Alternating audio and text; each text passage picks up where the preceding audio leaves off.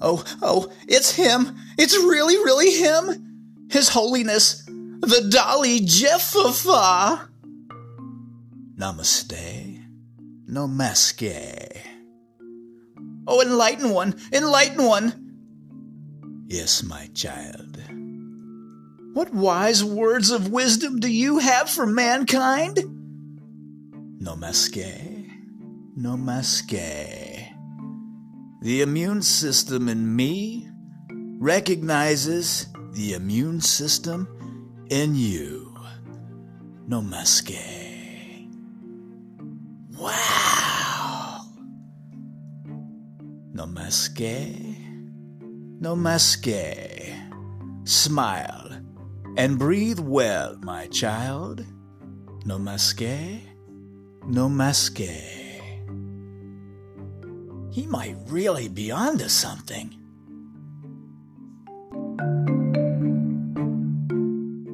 Three, two, one. Shut up and sit down.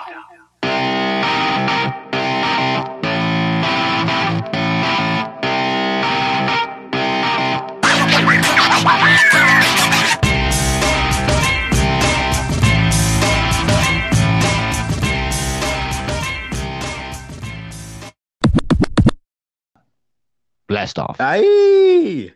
Hello, I'm TV actor and host Jeff Sandor, and welcome to episode 11 of They Still Live. This is a Patriot podcast where we all come together in the middle of the road and we chat about anything and everything. And sometimes we even say some of the most outrageous stuff that most people can only think about, but don't actually have the guts to say out loud. So let's get to know each other, shall we? Joining us this episode, he is a film graduate of Full Sail University. He's the owner of Dyess Media LLC production and marketing agency, and he's been working in the film and TV industry for many, many years. Please welcome Mr. Adam Dyess. What's up, buddy? So Long glad time- to be on here. I know, long time no speak to, man. What, what's it? We go back, what, 11, 12 years, something like that? Yeah, almost 12 years now, I think. Yeah. So we we were on a, a film set together. You were a stuntman slash actor, and I was a lonely little PA and was getting paid jack crap to be there. I just was doing the company. That's all right. I got paid jack crap on that gig too, brother. It's all good. yeah, I imagine. Hey, you're a man after my own heart, brother. Speaking of great men after my own heart, say hello to talk show and radio host, the iconic Mr. Vinnie B. What's up, Vinnie? Oh, not too much. It's a nice Labor Day weekend and actually got some nice weather for once. I'll get a chance to enjoy some cool air in the mountains here, right? Just Man, chilling. bring some of that cool down here. I'm so over summer. And let's see, bringing some reason to this motley crew, please welcome back political science major and special educator, Ms. Linda Fenton. Welcome back, Linda. Thank you for having me, Jeff. Happy to be here. Hello, Adam. Hi, Linda. So, uh, Linda, how, how are you feeling? You feeling pretty lucky this evening? You think trivia is going to go good for you? Oh, I get to be the first one to say it. I'm terrible at trivia. There's no way I'm going to win. Well, not with that attitude. Oh, that's the magic words, Adam. Magic words. She just won the damn trivia. Thank you. Good night, everyone. Well, I'm glad you guys are on. We've got uh, definitely a diverse uh, group of of people in some, well, in some degree, and in some we got a lot of commonality. I think we're gonna start back with. Uh, I'd like to come back to the religion and spirituality from the last episode. I know Adam and Linda, you weren't uh, on it, but I do feel like you guys would have a lot to contribute to that. And I'll open it up with my uh, religious experience. Uh, I started off, uh, I grew up in a Southern Baptist home uh, on my mom's side. My dad was, uh, came from more of a Catholic upbringing. He was an Italian from Pittsburgh, but he was not at all a very religious guy. My mom, super hellfire and brimstone. And, uh, but she didn't really, she didn't really force me to ever go to church. But I started to go to church when I was in my teens. And I didn't have the greatest experiences in the church. Uh, what about you guys? Have you guys had any weird experiences in, in church or I don't know, any kind of things that just kind of went awry for you in your religion? Uh, I had a very similar experience that you did, uh, Jeff. I grew up in Southern Baptist, um, but I'm my sorry. granddad was a pastor, and my mom wasn't quite as religious, but they that's where my mom and dad met was at church. Um, so yeah, I didn't have great, uh, you know, experience with church either, and I was inundated with it, and there was a lot of expectations there. And then I had uh, childhood cancer, which we can come back to later. I don't want to touch too much on that right now, but there was a lot of, you know, everybody that came visit me and all that. I got all the prayers, and you know, I got pastors from all over coming to visit me and doing all this stuff. So there was a lot of expectation for me to be religious, and it just never clicked with me. I didn't really ha- necessarily have bad experiences with religion, but I was Mhm. just like over it. You know what I mean? Like I was so eager to explore everything else that was out there and know about as much stuff as possible that it just never really made sense to me or clicked to me. And I just, Did did you get that? Did you get that speech that I got in church where they stand up there and they say, now, talking to the a lot of the youth, and I was at that time, they would say, now many of you are going to fall away and you're going to turn your back on the church and God, but some of you, you know, will stay the course. And I remember sitting there feeling like just so confident. I was like, not me. Not I'm not going to do that. I'm not going to fall away. I'm Yeah. not going to turn back on this. And uh, years later, I did. I did. did. Did you get that kind of spiel? Because I was in a Oh, Southern yeah. Baptist church. oh yeah. What We is- all got What was that like? What was that like for you, Adam? Hearing that, I mean, how did you react? Because that was my reaction. Was I was thinking I was going to be something that I wasn't. that was the part that really didn't click for me. It was like the I I, t- I can sum it up, and uh, this is through multiple conversations I've kind of been able to sum it up with.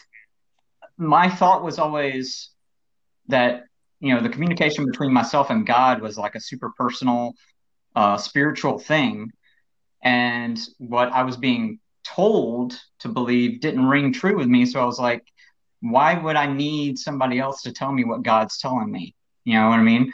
And then why would I need to go through all, run through all these hoops and do all these things that they're telling me to do when I can just follow my heart? Like, I, I feel I know in, in my heart what's right and wrong and what I should be doing. And I think I would be better served, you know, better serving God by just living my life the best I can. Do you think you need a religion for that to know right and wrong and live your life that way? Depends on what, how you define religion, you know? Well, let's just Some say people say Southern. they- Do you, do you have to be Southern Baptist? Do you have to be No. Catholic? Do you have to have a belief in God? Can you be a good atheist? Yeah, uh, uh, or agnostic, you know, and just you don't have a rigid, organized belief system, but you believe in a higher power, or you believe in a greater energy, and you believe in things beyond yourself, you know, whether you call it God or whatever.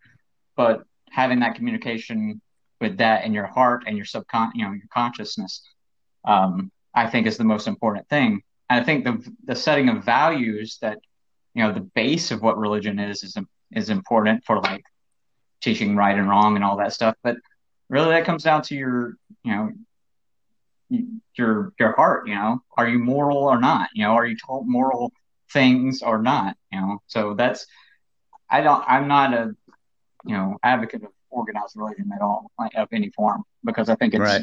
it's more hindering than it is helpful to me.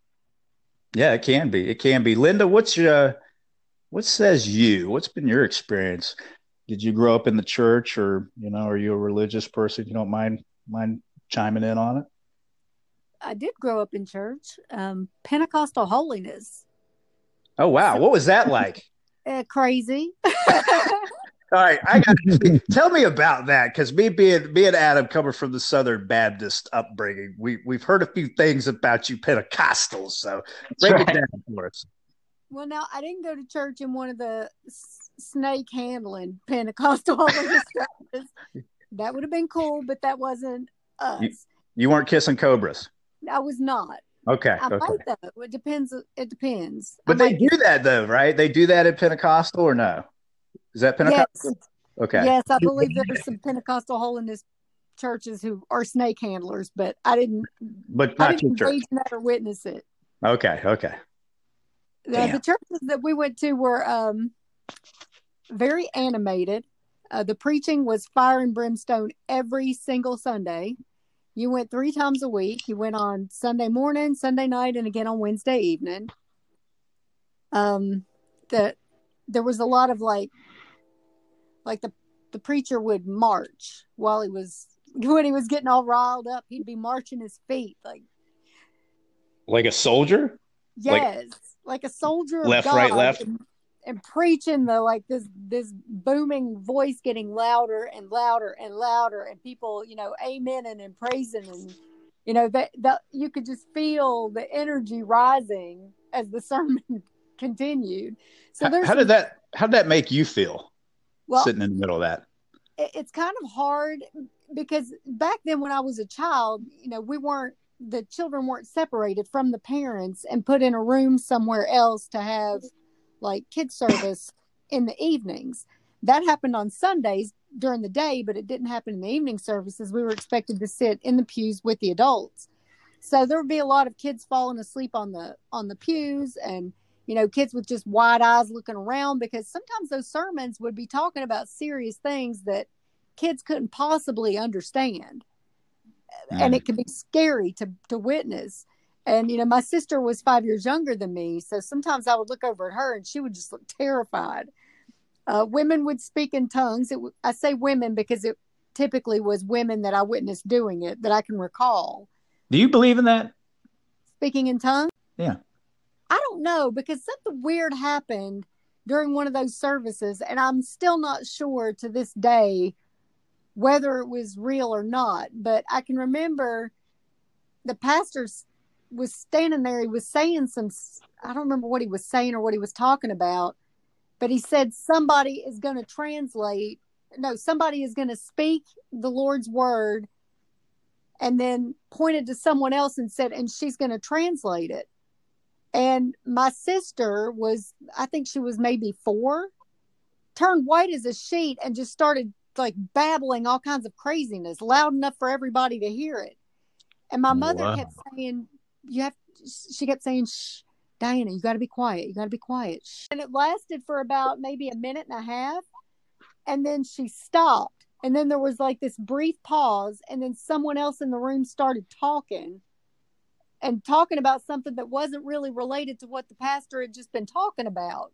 So I don't know if my sister at that age was repeating what she had seen other people do in church, which is possible for a child that age. I don't know. It, That's It freaky. That is very freaky. Well, I'm still freaked out about it today. And I was like nine, I think, when Yeah. I I had a friend when I was growing up. This kid lived about a block and a half from me, and we used to hang out and play after school. I mean, we would play together after school. And he lived with his grandmother, and his mom lived there too. It was it was a broken home kind of situation.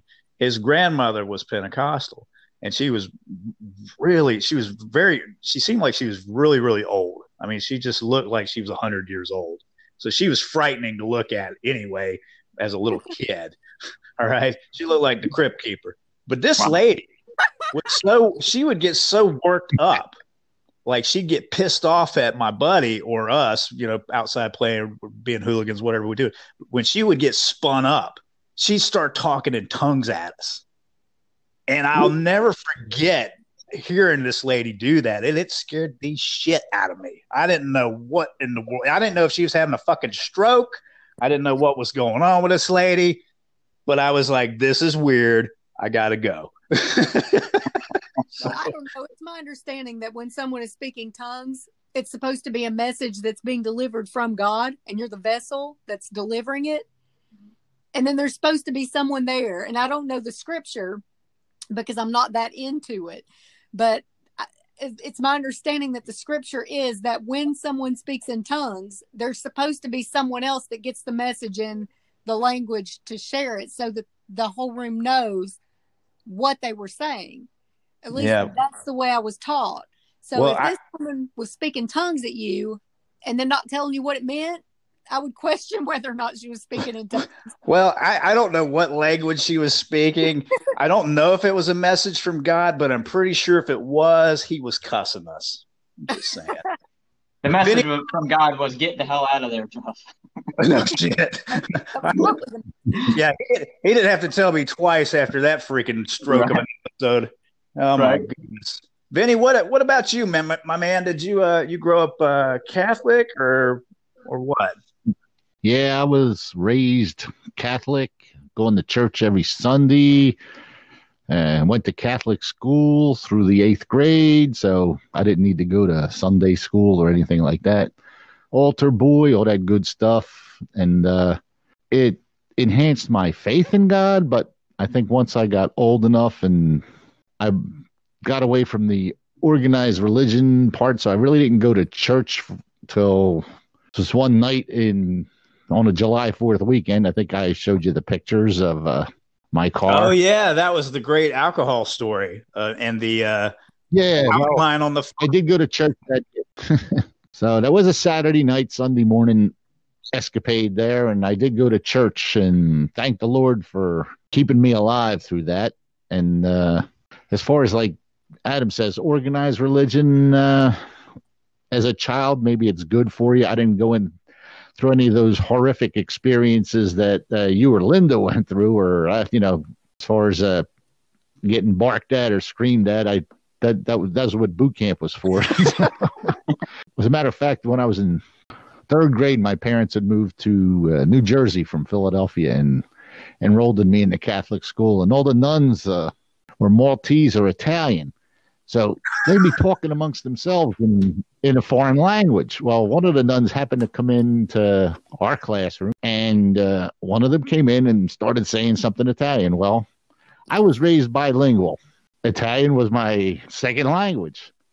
So I knew what, exactly what that lady, what that nun was saying. So at the end of the class, I said, I know what you were talking about. She goes, What do you mean? And I translated everything word for word. And they go, Uh oh. That's what we say around here. Damn, man, you could have man, you could have kept that under your hat. You would have had so much shit on those women. You could have got by with it straight A's all year. Speaking facts, Jeff. Well, they they spread it around to the other nuns that I knew Italian, and they'd all come up. Then they'd all start talking to me in Italian. So Man, I think- switched to Latin. You know what? The biggest miracle uh, I, I witnessed, Vinnie, was you getting through the the the part where you were an altar boy, and you had no jokes to make. you made no jokes at all. I was like that. Miracle Oh, wait. in and of itself. I didn't I didn't experience any of that backdoor catechism you hear about now. Thank you. There it is. There it goes. I was wondering There when it was coming or going or whatever it is. And that kind of turned me off to the Catholic Church when I heard about all this uh, child molestation and pedophilia going on. It's like, you know, do I really want to hang around with that group of people? You would think they were be pious and things like that, and Yeah. and here it's a bunch of cornholers. There's a lot of interesting stuff, uh, particularly with people who plummet. Well, I don't, I shouldn't say the word plummet, but who delve that deeply into religion and take on the kind of roles that and the kind of lifestyles that's necessary to keep up that appearance in those roles. It's pretty wild stuff. Oh, speaking of wild stuff and appearances, please welcome the late great world traveler, massage therapist, writer, Mr. Chase Shumate. Woohoo! Hey, Chase, I'm. Sneaking, sneaking in the back door at the end of the day. Well, Yeah. I wouldn't say the back door. Okay. I'll put you back on the scorecard, man. So, if, I'm sure you've probably figured out. Uh, we're talking. We're talking our upbringing in, in church and religion. Religion. Yeah. Where Where did you start out? Were you like Adam and I, Southern Baptist guys? Southern Baptist, man. You got it. So What was What was your experience growing up around that? It was interesting to say the least. I, I learned. I learned a lot looking back on it. So, kind of opposite but similar to Vinnie. Uh, I went to for first grade. I went to a Christian school. Uh, it was a private school, and uh, it's funny because I remember there was one girl that got spankings every single day. So my teacher would have to go across the hall to the other first grade teacher, get her, and they take her into the, the little speaking of back room, speak her into take her into the back room, and then they'd give her a spanking for whatever she had done, you know, wrong for the day.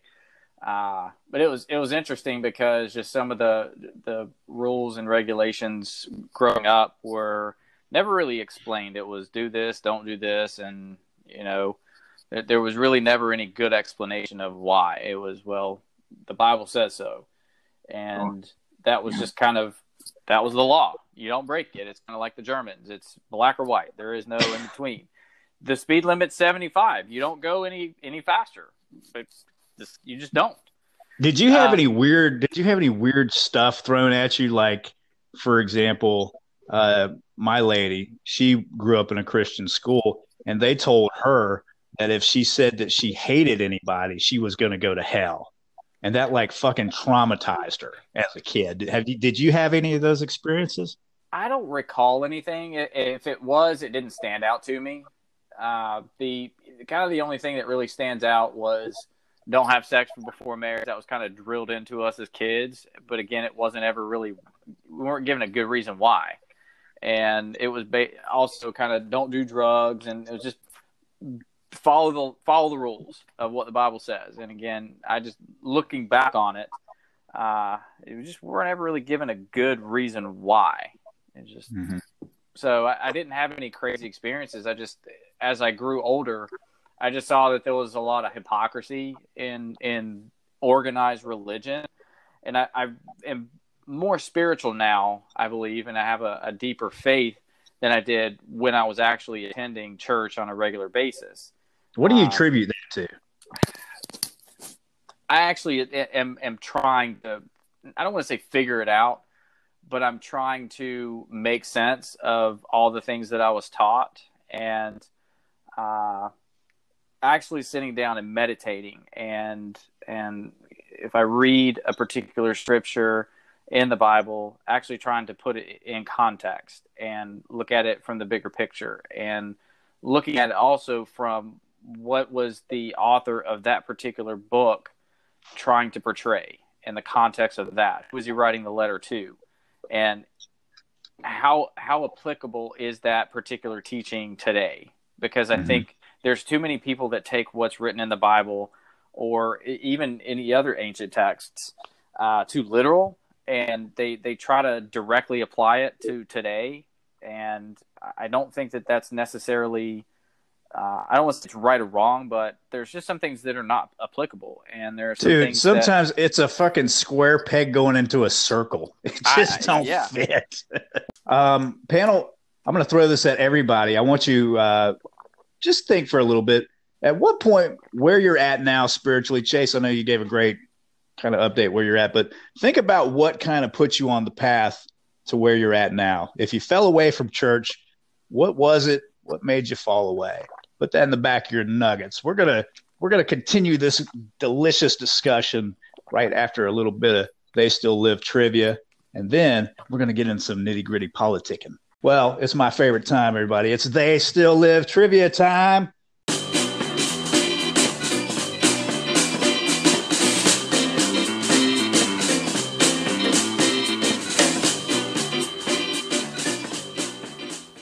All right, everybody, we're going to start off. I'm going to start off uh, with Mr. Chase, and uh, I'll go Chase, Linda, Adam, Vinnie. Chase, for round one, who was Sports Illustrated's first female sports person of the year? This goes way back.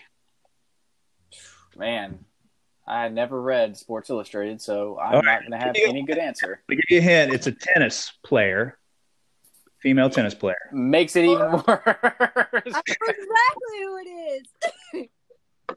I'm going to guess Bugs Bunny.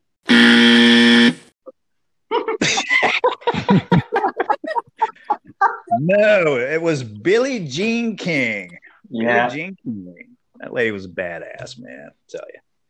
that's a good movie too. Yeah, yeah. But Bugs Bunny was a good guess. I, I do am a big fan of his tennis game. Yeah. Miss Linda, round one question for you. What Uh-oh. American beer has been long promoted as the king of beers? Mm, I don't drink beer. uh, beer that you don't drink that has been long promoted as the king of beers. my first thought was Budweiser. Well, it's always good to go with the first thought. I mean, I shoot from the hip. What's your final answer? I guess Budweiser. Hey, good job. Boy, you suck at trivia, Linda. I know. Moving right Second along. guess was Old Milwaukee. Oh, that's some shit beer. That that was like it's like the fucking piss beers. Come on now, you can't. My, No. my uncle used It's to better than all the Corona. He'd say, Linda, go get me an Old Milwaukee. And I'd be like, okay. You're not a real old school gangster unless you have a Pabst. All right, Adam, Ugh. you're welcome to They Still Live trivia question is Galileo was the citizen of which country? Galileo. Which Yep, that- country? That Italy? famous Galileo. What was it? Italy? Hey! Ah, man.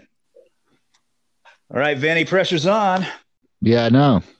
Which country is the largest producer of vanilla? Good gosh. Which country is the largest producer of vanilla? Hmm. Good fucking luck. I know it's. yeah, Where did the vanilla? Brazil. No, sorry, Vinnie. It's Madagascar. I would have never Oh, wow. guessed Madagascar. Madagascar, yes, sir. Because that's what everyone would guess, right? You know- Madagascar? I was When I thinking think vanilla- Moroccan. Yeah, um, just rolls off the tongue. I don't know. That's a that was a weird one. All right, Chase. Who performs the character of Mark Zuckerberg in the movie The Social Network? Ooh, I have no idea. I haven't seen that movie. Take a guess. Give me an actor who you think would have would have played Mark Zuckerberg. I'm just gonna shoot from the hip. Ben Affleck. No, sorry, it was uh, not one of the world's worst Batman. The answer is Jesse Eisenberg. Yeah, Darn, that was my next guess. you know, I saw him. I, I saw Jesse in this interview, and he was such an asshole to the girl that was interviewing. Like, he didn't like how the questions, the way she had written the questions, or he didn't like her tempo, or there was some real minuscule thing that he got all bent out of shape for. I felt so bad for that little girl. It's terrible. Lost a lot of respect for Mr. Eisenberg. Linda, oh. what is the only fruit that has its seeds on the outside? Fruit question again? The fruit question again, sweetie. All right, let's get this one. Don't. Last time the answer was apple, and I was like, I was so dumb not to know that because you bought for apples. That's what I Yeah. thought afterward because they float. Are Now there I'm any? talking- Are there any? Are there? Are there any seeds on the apple on the outside of it? No. That's probably not the answer you want to go with. I'm just. That's your hint. Seeds on the outside. Yeah, you'll kick yourself for not knowing this. It's it's so painfully obvious. Take a guess. Oh, Yes, strawberries. Yes. Yes.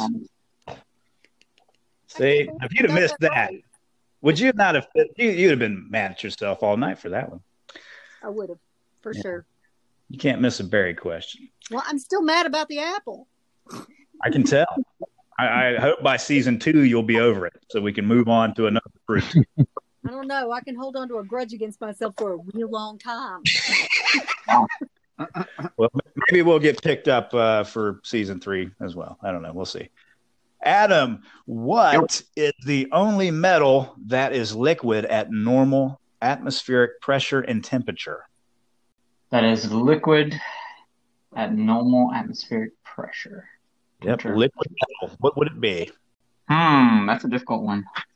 I'll give you a hint, man. They uh, uh, they may use it in vaccines. Oh, zinc? No, Mercury. mercury. Mercury. Oh, okay. Yeah. Should have known that. That's all right, man. That's all right. That was a tricky Yes. one. You could have given him the thermometer hint. That would have been too easy. Come on, then Chase would have been all pissed off, like, hey, "You're giving him all these great hints, and I'm not getting great hints. You give me shit. I get shit hints. Who? Fucking Jesse. Who's Jesse? So yeah, that's what I have to listen to post post the show. You guys aren't on for that, you know. All right, Vinnie. Mhm. Uh, Yo. let's see. Who was the only U.S. president to resign? Richard Milhous Nixon. I am not a not a crook. Old tricky dick himself. For the record, I don't think he was as bad as all that. Poor guy. For the record, in case anyone was wondering, Yes, hopefully Trump will pardon him for his crimes. Oh my God, that's hilarious. The media's head would explode. Yes. Well, that actually. He really, he really wasn't convicted of any crime, so technically he should doesn't need to be pardoned. Nothing. Not not even a fucking speeding ticket, parking ticket, nothing. Man, Uh, well, that I don't know about. I guess he wasn't as bad as they say. I don't know. Uh, Chase, no, I, I promise. I'll, he could have pardoned. Chase, I'll give you. I'll give this. I promise. for the EPA. If Vinnie will let me, I, I promise. I'm going to give you a good hint. Right. Okay. Uh, sorry. ah, fuck. Okay, your question is: uh, In which city did Hitler commit suicide? oh man, which city did he Hitler commit suicide? Nine nine nine nine. That doesn't help me, Jeff. I didn't say you were going to get a great fucking hint. I just said I'd give you a hint. I can't. I don't know. Berlin. Berlin is what I'm looking for. Berlin. Reminds me of that Billy Joel song. We did start the fire. All right. Chase, you're out of it. Uh, at the going into round three, let's see. Linda, you're winning. Adam's down one. Vinnie, you're tied with Adam. So this might be the final round for you guys. Get him, Linda. All right, Linda, get your claws out. In ancient Greece, throwing an apple at someone was a declaration of what? War. Uh, sorry, love. Love. That was my second guess, but I like war better. Well, I like that it was an apple question and you I got was to thinking throw. the same thing. Oh, it's like the apple thing. Yep, If you ask me about an apple, I'm going to lose every time. that grudge just got bigger, didn't it? Yeah. It sure did. Apples is not going to be on the menu at Linda's house. No. Adam, your trivia question is Who wrote songs for The Lion King? Elton John. You know it, correct. Elton John. Woo! Uh uh oh. Linda and Adam are going to sudden death. All right. Are you going to join them? Let's see. Vinnie, what U.S. newspaper is nicknamed the Gray Lady? It's a Northeastern Ooh. publication. I guess uh, the New York Times. You are correct. Good job. You know what that means? Sudden death. Bum, bum, bum. All right, and uh, your sudden death question. What is the real first name of Marilyn Monroe? Norma Jean. Nice. Welcome to the championship lane, Linda. You suck at trivia. Let's see if she's let's see if she's gonna have any company. We'll see here. Adam. Dun, dun, dun. What is an ice hockey puck made from? You know this? I've shot some hockey footage. If it was Uh, like HD and you blew it up and you looked at it, what would what Uh, material would you guess that's made from? no, I think it's made out of uh, What I- is it made out of? I don't I don't know. I don't know what it's made out of. Oh. It's I know. rubber. It's Oh, rubber. I, was, I was like, Rubber. I was thinking rubber. Right. Wow. That's all right, Adam. That's all right. All right, Vinnie. It's a fun game. Let's see if you can join Linda in the winner's circle with this one. Apple's CEO, or should I say former CEO, Steve Jobs, was known for wearing what color turtleneck shirt? Oh boy. Let me think here. White. Oh, sorry, black. Black. He was a man in black. No. That was all right. That was you made it to the end there, Vinnie. So that was good. And let's, la- ladies and gentlemen, let's give it up for Miss Linda Fenton. Again. Yay! Congrats, Linda. Yay. Well, you. Linda, you suck at trivia. I just want I to say suck that. at. Just, guys, did. just remember next time. Just say I suck at trivia. You'll win. Yeah, You're the apple of our eye. The apple of her eye. At the end of the day, she is. I tell you, man. Yeah, you you want to hear something spooky? Go back and play every damn trivia that we've we've played on the show, and you will see every single person every single time it said how bad they were at trivia. They win every time. It's weird. We're jinxed in a good way. So, continuing back to religion before we dive into some juicy politics, I'm kind of itching for that myself. Uh, I do want to know what uh, what events or what prompted you guys to either stay the course on your beliefs or or stay in your involved in your uh, home religion and you know if you if you left that course and you you kind of took a different direction what propelled you to do that and where are you at with uh, with life and spirituality now adam i'll start with you Yeah, I was thinking about this earlier when we were talking about it, and it's it's actually going to be kind of surprising. Is that I remember a very pivotal point when I was younger. I was probably nine or ten years old, and um, like I said before, my granddad was the pastor at our church, and I told him I wanted to get baptized because that was the thing to do. You know, it was and they kind of make it that way, you know, where it's like, it, you know, you see all these other people getting baptized. You're like, well, I, I need to get baptized too. Otherwise, there's something wrong with me. Mm-hmm. And I told him I wanted to get baptized, and he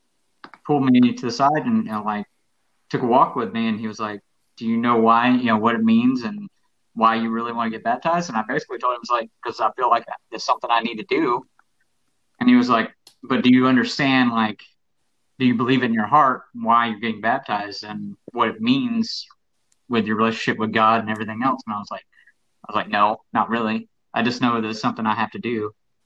You know, because everybody else is doing it. He was like, he's like, don't do it. And he was like, I'm not going to baptize you until you understand exactly what it is and what it means to you. How did that impact at that moment it was huge because it validated what, and that was my my moment that you were talking about, where I was like really done with religion because he validated my doubts that I didn't get it. You know what I mean? That I didn't, that it didn't make sense to me. And that was, you know, it was like, okay, this doesn't make any sense to me. So I shouldn't, I'm not a follower of this because I don't believe it. I don't have faith in it. I, I believe in my personal relationship with God and like I don't need all the dogma that comes along with it. I never understood it or liked it. Um, so What was some of the things- on- I hate to interrupt you, man, but what was some Yeah. of the things about the dogma that you had had an issue with? Um, the the whole like don't do this, don't do that. The rules like Chase was talking about, you know, the whole uh these are the rules and you know, don't break the rules or else and don't question the rules and all that stuff was like that never made sense to me. It's like why? It's like why do we need somebody you know, I don't I didn't believe in that vision of God that, you know, the whole from the movie Dogma, you know, fucking do it and I'll fucking spank you type of Right. you know what I mean? So I was like, that that doesn't sound like a very good God to me. And the whole like uh the other thing was the biggest like the agency, giving up your agency. They say give yourself up to God and like you're supposed to live for Jesus and do all that stuff. That never made sense to me either. My my view on it was that we were here to live and experience things for God, not the other way around. You know what I mean? Like we're supposed to live our life as uniquely and as bountiful as possible to take in as much experience as possible because we are kind of like the fingers, the eyes, the ears, and the fingers of God, you know? We're here doing the actual experience. I So- like that. Let That me was- ask you this, man. Yeah. Let me ask you this. Two of the most important questions I think we can ask ourselves is who are we and what is this life? So, Adam, I'm, I'm going to ask you, who are you and what is this experience that we call life? Not as the dogma and the Southern Baptists know it. How does Adam know it? I am, I feel like I'm an entity. So my beliefs are pretty much that we are all part of one energy. That, you know, you can call it God.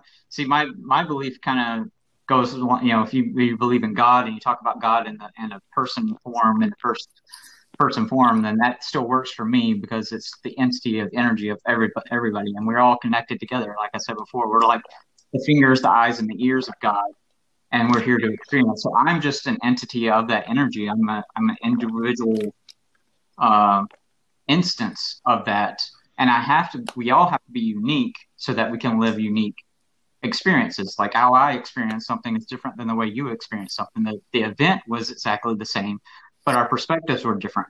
So you got two different experiences out of that.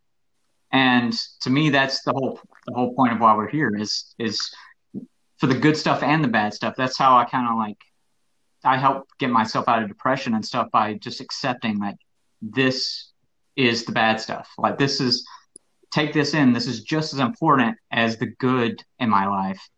Right. So feel it, don't shut it out. Feel it, experience it because it's going to change. There's going to be more good after this. Just be in it, and that helps me get out of that faster. You know, if I'm I'm dealing with some depression or you know bad things are happening, I try to sit down and meditate and think about that and like, okay, just accept this because it's just important. Because how do you how do you have good without the bad? You know, how do you know what's good without? How do you know? Yeah. And I tell you, you are you're you're speaking my language. I uh after leaving the Southern Baptist faith, I dabbled around many different philosophies and, and schools of uh, of theology, and I, I ended up on Buddhism. And what you're hitting on to me, you sound like a Buddhist. Yep. You know, we're And I- all connected to the source. This is all an experience, and your level of attachment is going to be your pain and pleasure in it. You have to know the good to know the bad. You have to know the bad to know the good. There is no Yeah. dark without light kind of a kind of a thing. And that's a mm-hmm. very interesting. It's very interesting that you and I both come out of this the same quote unquote you know quote unquote religion, and we kind of find ourselves in exactly similar spots, if not the exact same spot on our spiritual path. Isn't that isn't that interesting? Did that happen? Totally and, outside. and maybe it's the conflict. Maybe it's that conflict, that polar opposite push. You know, once we left that one angle of it, we got pushed toward the same angle. You know what I mean? To like, okay, we got all this closed off view that's pushed on us. Let's open Right. that way up, and you know that kind of led us toward that that Buddhist type of angle.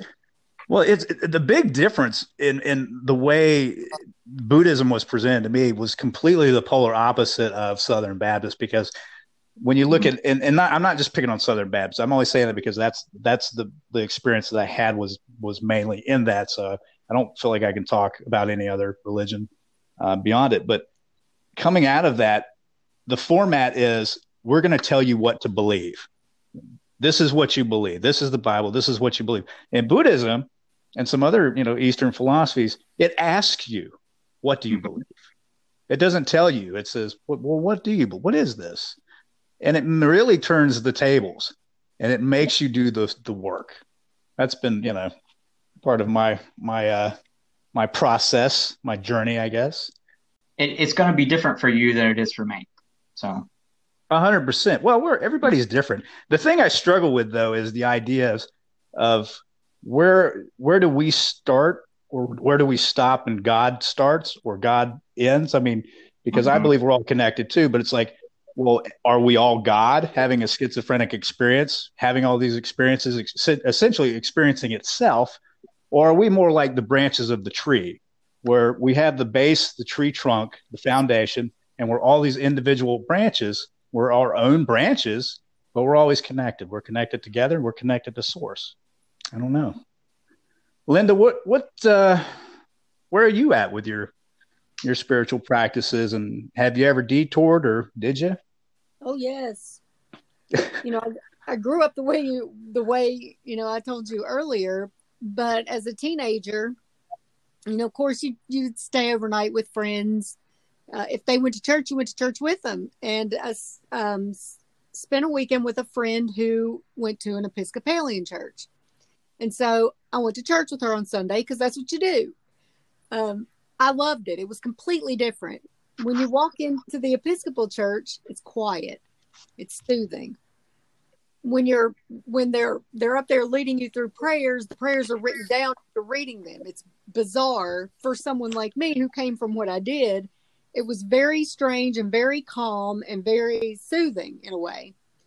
Uh, so as a teenager, I think I was 16, I chose to go to the Episcopal church. So I was confirmed in the in the Episcopal Church, and this was after having been baptized old school in a creek in a Oh, white wow. yeah, full on. Take me to the river. i think you got a great country song linda I'm just saying. And then I went to the Episcopal Church, and I stayed there for years. Matter of fact, that's where my husband and I got married in the Episcopal Church. Um, we were lucky because he's Catholic, and they said you can marry him here because they were sometimes strict about uh, performing marriages out of that church for people that were not of the same religion. So they they agreed to marry us, and we married there. But then when Scott wanted to look for a church to go to, I, it was the strangest thing. I would go with him. We went to all these churches. I took him to the calm ones first. I took him, to the Episcopal Church, the Catholic Church, the Baptist Church, where all of the elders were, where there were no like young people, and it was just calm and quiet. And then he's like, "I want to try this church," and I was like, "Oh my gosh, Pentecostal holiness." So. He walked in there, and I was standing there with like I, my nails in my palms, like the people running up and down the aisles, running up and down the aisles. It was full on display. And I was just watching his face, thinking he was going to think, You are insane. We're getting a divorce. He walked out of there smiling and said, This is the church I want to go to. And I was completely dumbfounded. Completely. my goodness Yes. so, and he loves it. He loves that church. Uh, what do you like it? is that is that is that comfortable for you too Yes, it is. I mean, it's a lot easier as an adult, uh, you know, when you go into it understanding what you're witnessing. mm-hmm. than it was as a child in a little country church that had all of this activity and noise and you know it's it's 7:30 at night especially in the wintertime when those little old churches would get so cold yeah and you just sitting there wishing you were at home watching cartoons in your PJs or something and you know you're sitting there and it's all this chaos going on around you it was different as a kid than it is as an adult Well, I tell you what, as an adult, if I go, you're not going to get me into church unless you got Belushi doing backflips and everybody's dancing and there's some rock and roll playing, man. Okay, kind of just- sometimes looks like that there but it's I'm going. I'm if I ever go go back to church, I'm going to a black church. I swear to God. Laugh at me you want, man. Those people know how to get down and rock and roll. Chase, what about you, brother, man? Where where where did things start to I don't know get a little bit fuzzy, and where did you when did you kind of kind of take a little side road? So I was volunteering at uh, one of the mega churches here in town, and uh, Vinny, there's a, a church here in Wilmington that's roughly got a few thousand um, active participants. This is pre-COVID, um, and so I was volunteering in a couple of different capacities there, and really just started to see kind of the inner circle, the inner clique, and started to see again that hypocrisy, and that you're either in or you're out. And if you're not in, you're you're just you're never going to get in. if you don't way or if you you don't kind of speak the language the christianese is what uh what i kind of like to call it How did that Uh, get put on you? How did you pick up on that? How did that get presented to you without diming Well- anybody out? How did that that get displayed? it's more of a there's always been kind of a disconnect it, it, a lot of things have felt scripted and everybody's kind of saying the exact same thing and so things never really they they had an, a sense of genuineness but there was just something that was lacking and i've always just kind of picked up on that. I, I said the exact same prayers and and read the exact same bible that everybody else but i never i never felt anything. It just it wasn't clicking with me. And so i, I see all these people that that kind of we have as we've mentioned in uh, previous episode uh, talking about fake people just didn't really feel right. And started to to make suggestions hey i think we could do this and hey i think uh, you know if we're really trying to teach our youth the uh, the concept of real community we as leaders we need to embody that and let's just all get together. Come over to my house.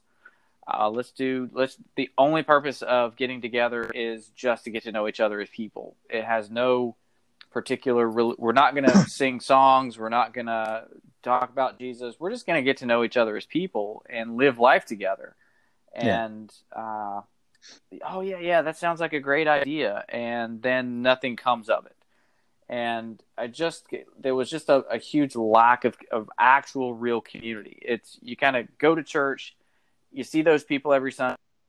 You have small group, and uh, which is you, or your Bible study, whatever you want to call it, and then you kind of go about your week. And a lot of times, at least my experience was, you really don't engage with those people, and they don't really become great friends. And uh, I know other people have different experiences, but when you really try to get into uh, making a change or suggesting things, you, just get shot down a lot. And I'm not the only one. I've, I've uh, got a few friends that are really close that we tried to do some things and, and kind of get the church uh, on board. And it just, it, if it wasn't church sponsored, they just weren't going to get involved with it. And in fact, there's a, there's a book out that's called Church Refugees.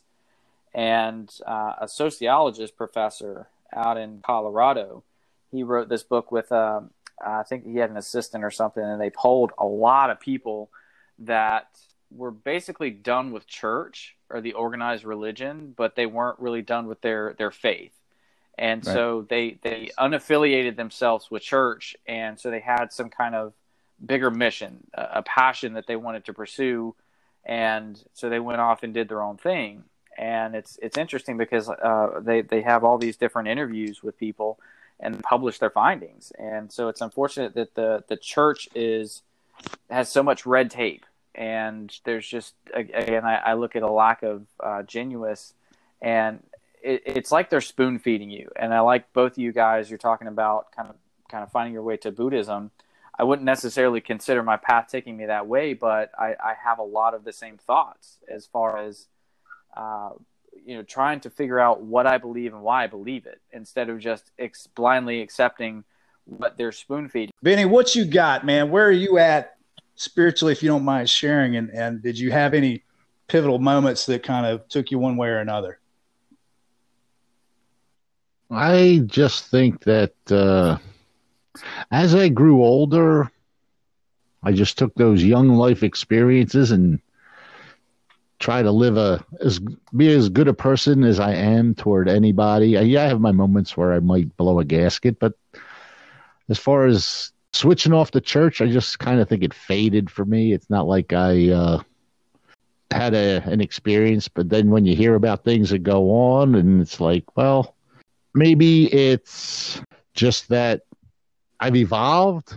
I guess you want to call it that, as opposed to just shut it off and left. I mean, I've been to some other churches. Uh, there's one around the corner that's a non-denominational. They call a all faiths church. So I don't, I don't know how that works. I've been to a couple of them, but it, it's just that I don't know. I just can't see myself being a hypocrite, acting like I do sometimes, and then having to go to church and and then because you all know what I post, so I can't. you know what I mean? Is You know like though, hey, man? I'm Does, that, does that really define you? Does that define who you are? Does that make you a, a good or a bad person? Does that really like?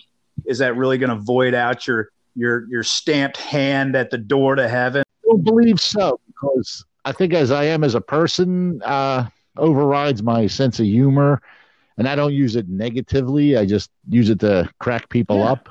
So uh, push come to shove, if somebody needs me for something, I'm there. So it's not like uh, I just want to, uh, you know, be a bad person and treat people like crap because that's not who I am. So Man, you know what though, Vinnie? I got to say, I respect What do you I respect the hell out of you for saying that.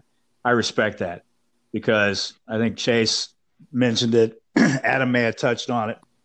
The hypocrisy uh, that we see a lot of times in organized religion, and nobody's perfect. I'm not saying I'm perfect. I don't walk on water. I'm a crazy ass. You know, my life's a dumpster fire half the time kind of guy.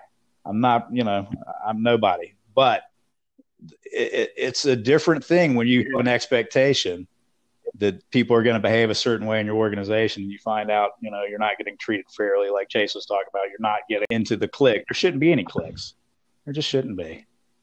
Like I said, I don't want, I didn't want to be that hypocrite pointing fingers at people and then doing the I, opposite. I respect that. My my uh my greatest religious experience truthfully have been on psilocybin mushrooms.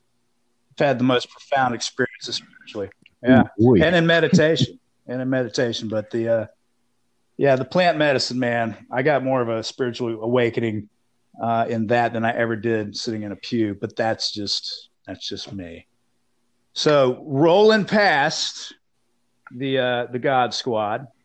I want to get into some some god and devil good and evil politics politico. Adam what's shaking with you man? I know you mentioned I don't know if we were recording, but you, you you're you're a pretty left leaning, self described progressive. What does that mean? What is that progressive? What is that? What does that mean to you? Yeah. First of all, I don't like labels. I don't like the whole two party system. I don't like parties, blah blah blah, blah because it it assumes so much. So Amen. Amen, brother. I I I use progressive most of the time because I have a big problem with establishment Democrats. So I don't like using Democrat. Um, and progressive to me is is more of an action word label Mhm. that I want things to progress. I'm I think politics should be in the spirit of making things better for our society. Um, and that should be the main goal across the board. How can we make things better for everyone who lives in this in this country? So that's kind of where I'm at with that. I grew up a conservative. My you know Southern Baptist. We were all conservatives, Republicans. My dad was in the Navy during the Reagan years, and my dad was hardcore military Republican.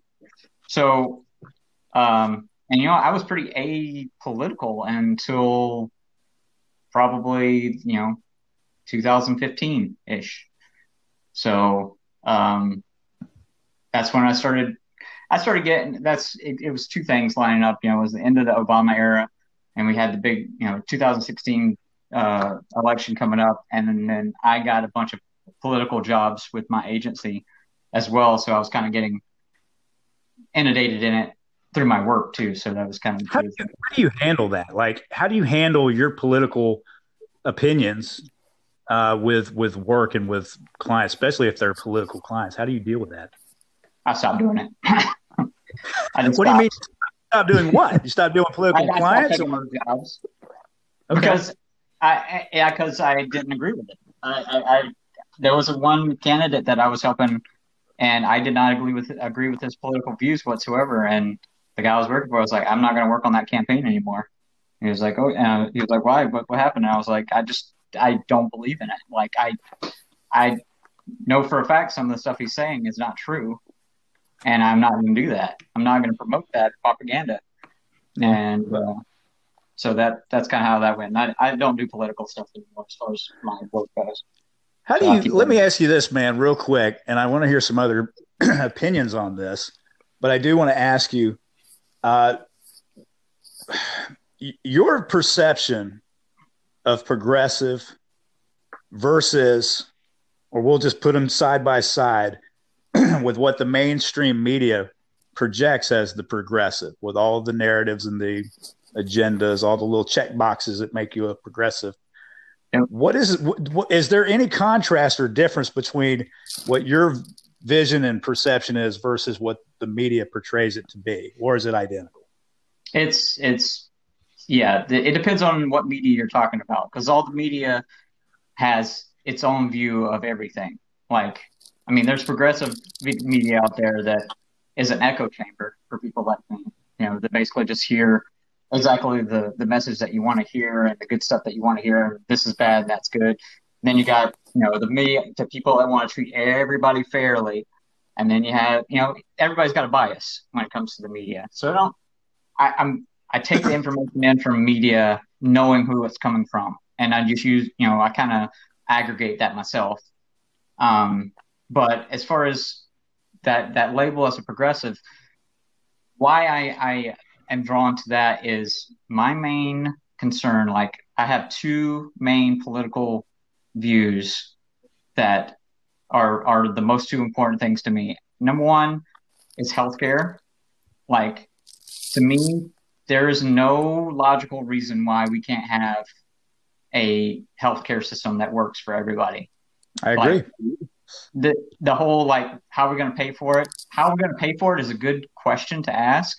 That's Mhm. you know you talk to financially savvy people that are like yes how can you pay for it? That means that you'll figure out a way to pay for it. Saying we can't afford it is bullshit. Um we can't we can we just don't make it a priority. There are other things that we're making a priority to pay for. There's money available if we made it a priority to make sure that every person in this country has some form of health care. and that's very important to me from my background. You know, I, I grew up, uh, like I said, I had childhood cancer, and my family went bankrupt twice to, to pay for because of medical bills. So they had to make that choice financially, save my life or go bankrupt, which was an easy choice for them. But, you know, our whole family felt the repercussions of that, you know, because, you know, I grew up, you know, we were, we did okay, but, you know, we were poor because Yeah. my dad had, you know, filed bankruptcy twice. Cancer ain't cheap, man. Cancer Yeah. ain't cheap, and none of this medical stuff is. And I want to touch more on that in a minute. What's your second thing, and then we'll go on to some other. Second thing, real quick, is we have legalized bribery in this country right now for with lobbyists. We have to get money out of politics. Right now, anybody can go buy a politician and get their agenda passed. Because if you have enough money, and it, it doesn't take as much money as you think, you can go and lobby a senator and get your shit passed and get your, get whatever law you want made if you're a corporation and that is the if we can't fix that we're just we're treading water man you, you you can fix you can go with the best platform and promise all this stuff but as soon as somebody can go in with some dark money or whoever and just bribe sinners to to vote a certain way it's all for nothing Yeah. so we have to get money out of politics that's my I two big things Yeah, I agree, man. And I'm going to tell you this: the people on the right call me a liberal, and the people on the left call me a, a right winger.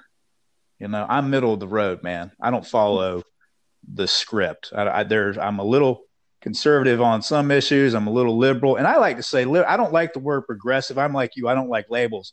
But I wrote a bad joke, and I'll say it again. You know, progressives are to liberals. What Westboro Baptist is to Christianity. Okay. Just- the progressives I look at in the fucking media and the actors and stuff, they're not liberals. These are not liberals. These are not sane people. You sound sane. You sound totally fucking sane. And I completely agree with both of your big key points. And I'm a middle of the road guy. And I'm totally on board with it. It's kind of like, how do we figure this shit out? It's not a lack of resources, it's a lack of resourcefulness. Can we reallocate these funds? And can we get the country to stop trying to live a Ferrari lifestyle on a Walmart budget? Can we do that? Or can we just come up with a priority list that we can all agree on? Like, is healthcare important to everybody? I, I believe it is. I think Yeah. if you poll people, they want affordable, or I believe we could do a universal healthcare. You know, the, the insurance companies and all that shit got their hand in the cookie jar. They They've had it in there for a long time. I think there's a solution to that. Like I don't have all the answers of how it could work, but I think asking the question, how can we make this work? You can find out a way if the priority is high enough. If you put that at a high enough priority, and that becomes the question: is like, is defense spending a higher priority than healthcare? Yeah, well, there will be no debate. healthcare. There will be no health care. We can't defend ourselves. There, Right. there will be no health care. I mean, and that's a fact. And and, and you have a unfortunately, unfortunately, uh, North Korea, Russia, and China are three big reasons why we have to keep the defense budget inflated. Now, that's not to say we can't cut a shitload of money in other places. There's no reason why these civil servants we call politicians need to be racking six figures for the rest of their lives. It's ridiculous. They shouldn't make Yep. six figures. Period. We could start right there. Start cutting that that budget. Linda, Right. what's your thought on some of this? Uh, on those two specific topics, or that or anything else. You can start there, whatever you want, whatever you wish. well, I tend to lean conservative. Okay. Uh, I was raised in a Democrat family. My father, when I when I was eighteen and it was going to be my first opportunity to vote, I went to Daddy and I said, you know, how do I find out about the candidates so I know who to vote for? And he looked at me like he was going to smack me and said, "I vote Democrat.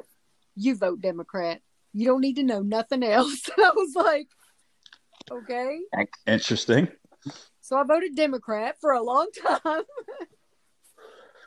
And then, you know, the more I started to actually look at it, the more I realized that I wasn't a Democrat at all. I never was. I was um I was more in the middle. Like I lean on social issues I leaned a little left, but for the most part I was leaning right. So it it has taken until, you know, recent time that I've actually been comfortable with embracing an identity that is a conservative. And Well, what, give, give, can you give me some examples of like how do you bounce back and forth? Like, what are you a little left on? What are you a little right on? And how do you Well- how do you weigh at the polls? How are you going to weigh that out? fiscal issues, I'm I'm very conservative. I completely disagree with, you know, universal health care. There is not a single part of me that agrees with universal health care. Ooh, I smell a debate. I smell a debate. Okay, go ahead. I'm sorry. it's because of the damage that you know that it can do to people who have insurance pay for insurance you know they they have doctors that they choose that they can see we have a we have a system that's set up now so that you can choose which doctor you see once we start having a universal health care there's going to be significant changes in the quality of care that you get on your ability to find doctors to go to there are a lot of changes that i don't think people take into consideration uh, even the Obamacare debacle, you know, people were excited about that. I wasn't Yeah. because I knew what was going to happen. There were people that were working jobs that they were happy with that were working full time. And I'm talking about low level jobs, like they're a retail business here in town. Entry level positions. Yes, and they were working, you know, just enough hours that they needed to to get full time, and they were able to get insurance that a significant portion of was paid by the company. And one of these people in particular was a senior. And this woman relied on that insurance for her family. And you know what happened? The Obamacare passed, and then just like clockwork, these businesses that were small businesses like that can no longer afford to employ people full time and cover that insurance cost. Her job was demoted. She lost money every week because now she could only work part time and she lost her insurance. And it's because of Obamacare. And she's not alone. This happened to a lot of people. My husband and I have private insurance that we have always paid for ourselves. So we were one of the lucky few people that that lie Obama told, if you like your insurance, you can keep your insurance, actually got to keep their insurance. Because I heard a lot of people saying, I got a letter saying I can't keep my insurance. Well, So let he- me let me let, let me jump in right there. I know Chase and Vinnie want to say something about this shit. I can feel it, but I do want to give Adam Adam out of fairness. Let me give you a, a chance to respond to um, maybe a conflicting view on on universal health care real quick.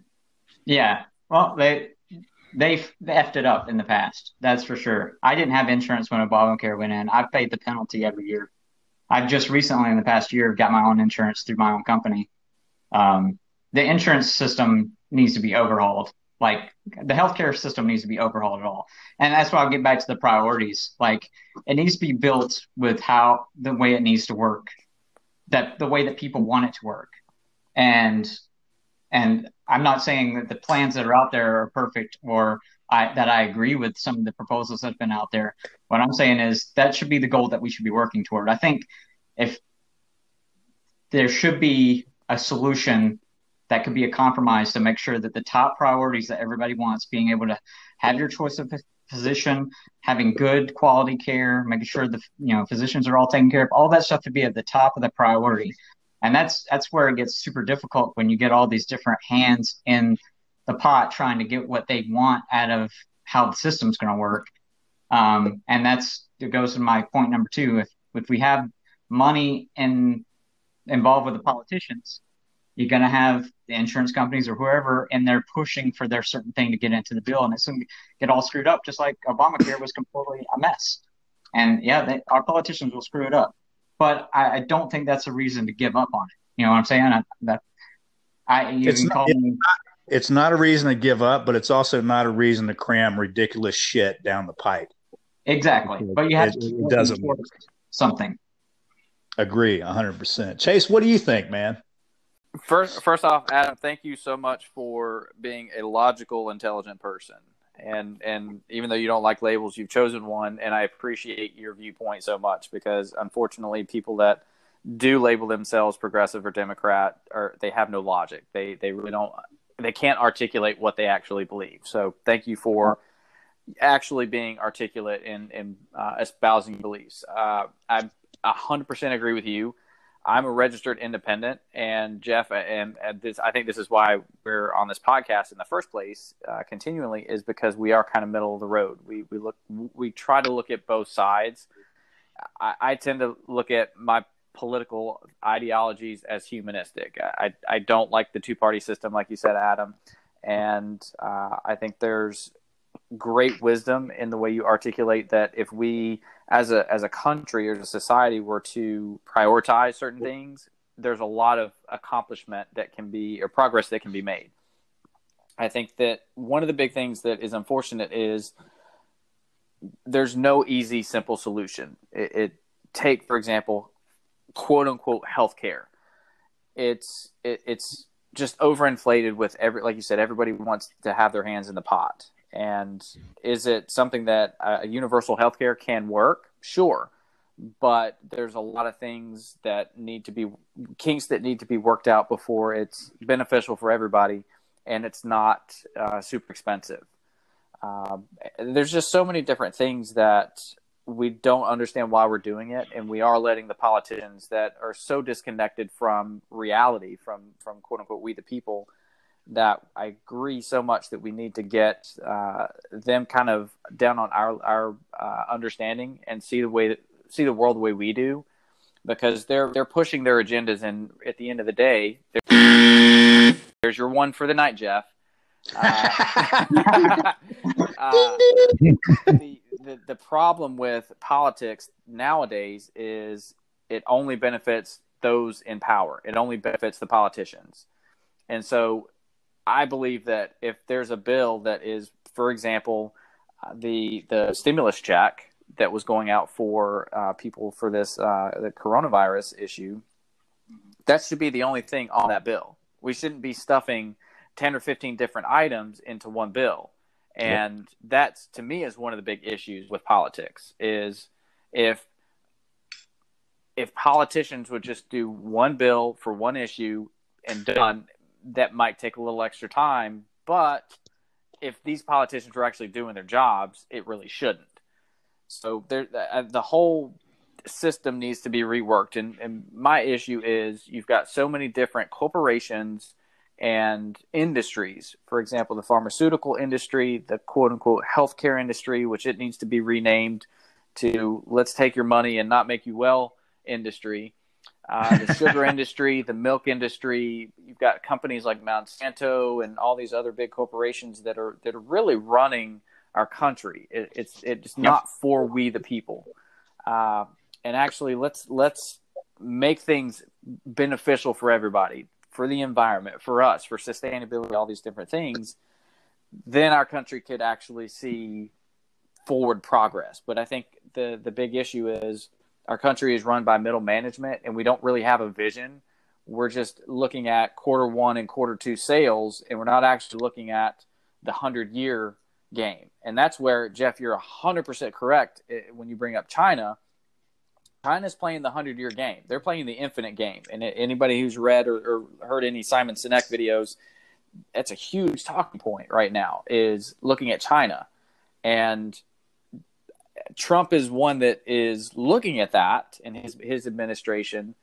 Granted, he's not doing it, I would say, in the best fashion, but at least he's looking at it instead of, well, hey, let's let's just willy nilly listen to what everybody else wants and free healthcare, free college education, and all this other stuff. Is everybody good on time? Because I really want to continue this for a half hour or so.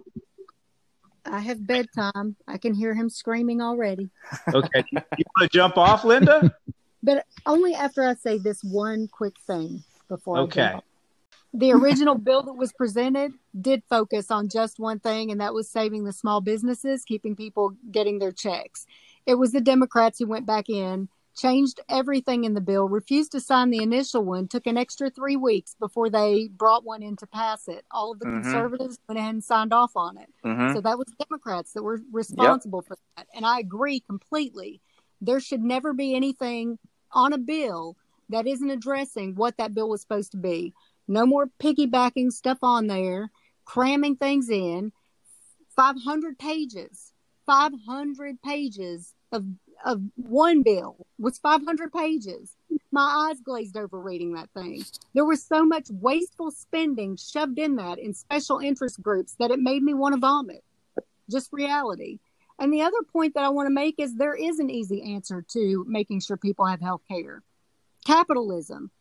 Capitalism, competition, and making sure we have a strong economy so that people have jobs so they can afford to pay for insurance because health insurance is completely different from health care.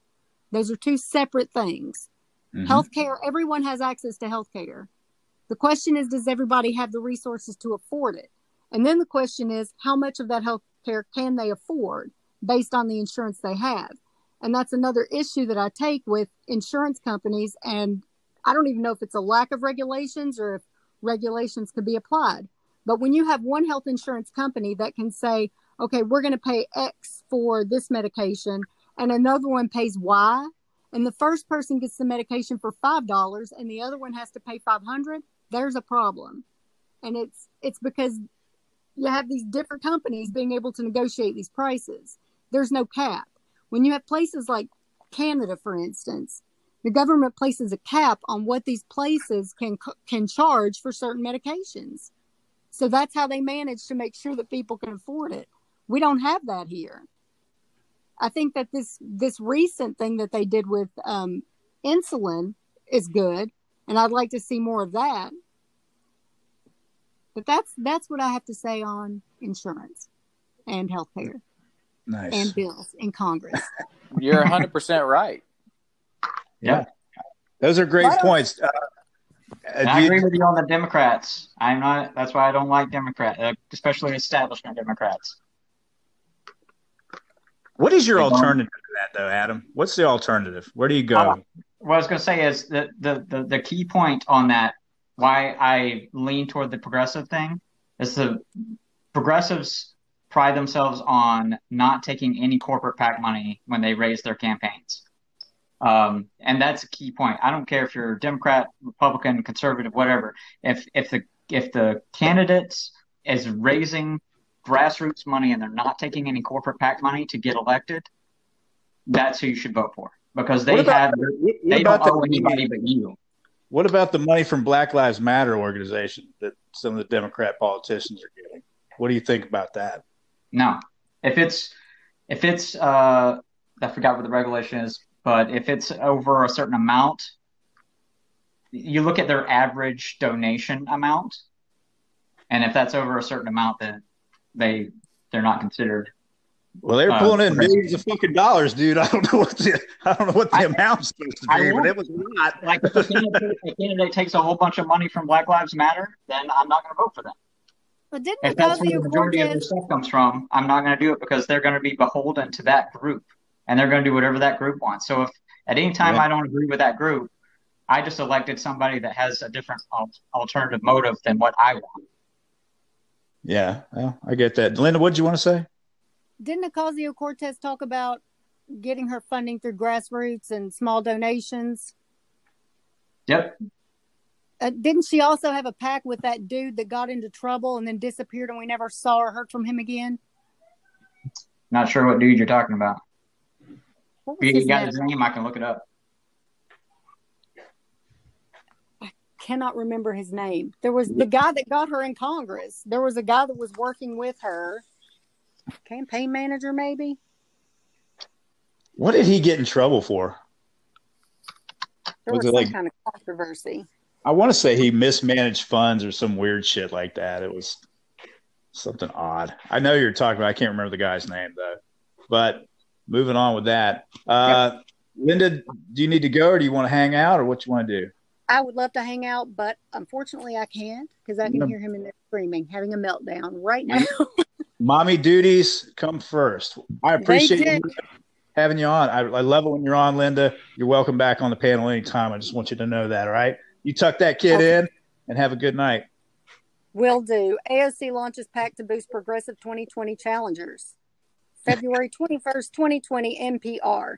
And on that note, I will say my goodbyes. Goodbye, everybody. It was nice to meet you, new person. Nice to meet you, Bye, Linda. Linda. The- Bye. Linda.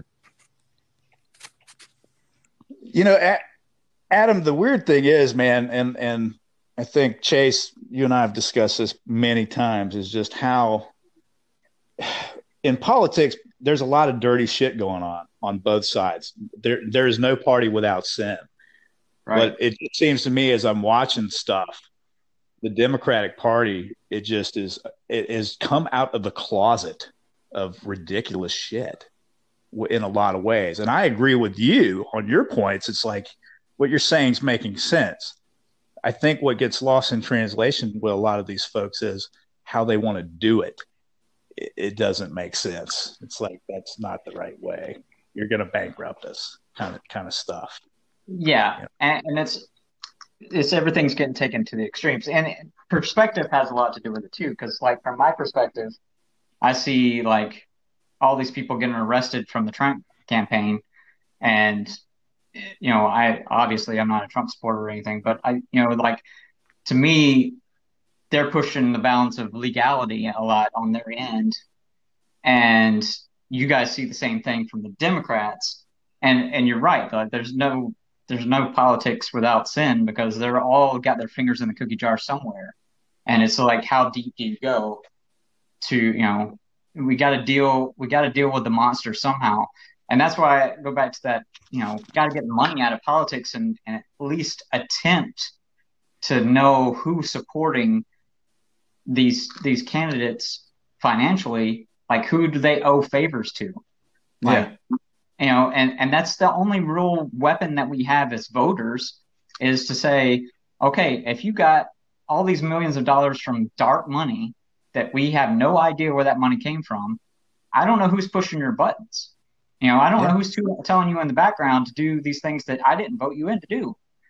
And the power that we have if, if we do know that is that if you said hey we're going to come in and we're going to fix these certain things we're going to address these issues and after two years you haven't addressed any of those issues but you got all these benefits for your friends we're going to find somebody to primary you and get you out of there. Because you, we voted you in you didn't take care of what we wanted you just helped your friends now we got you out.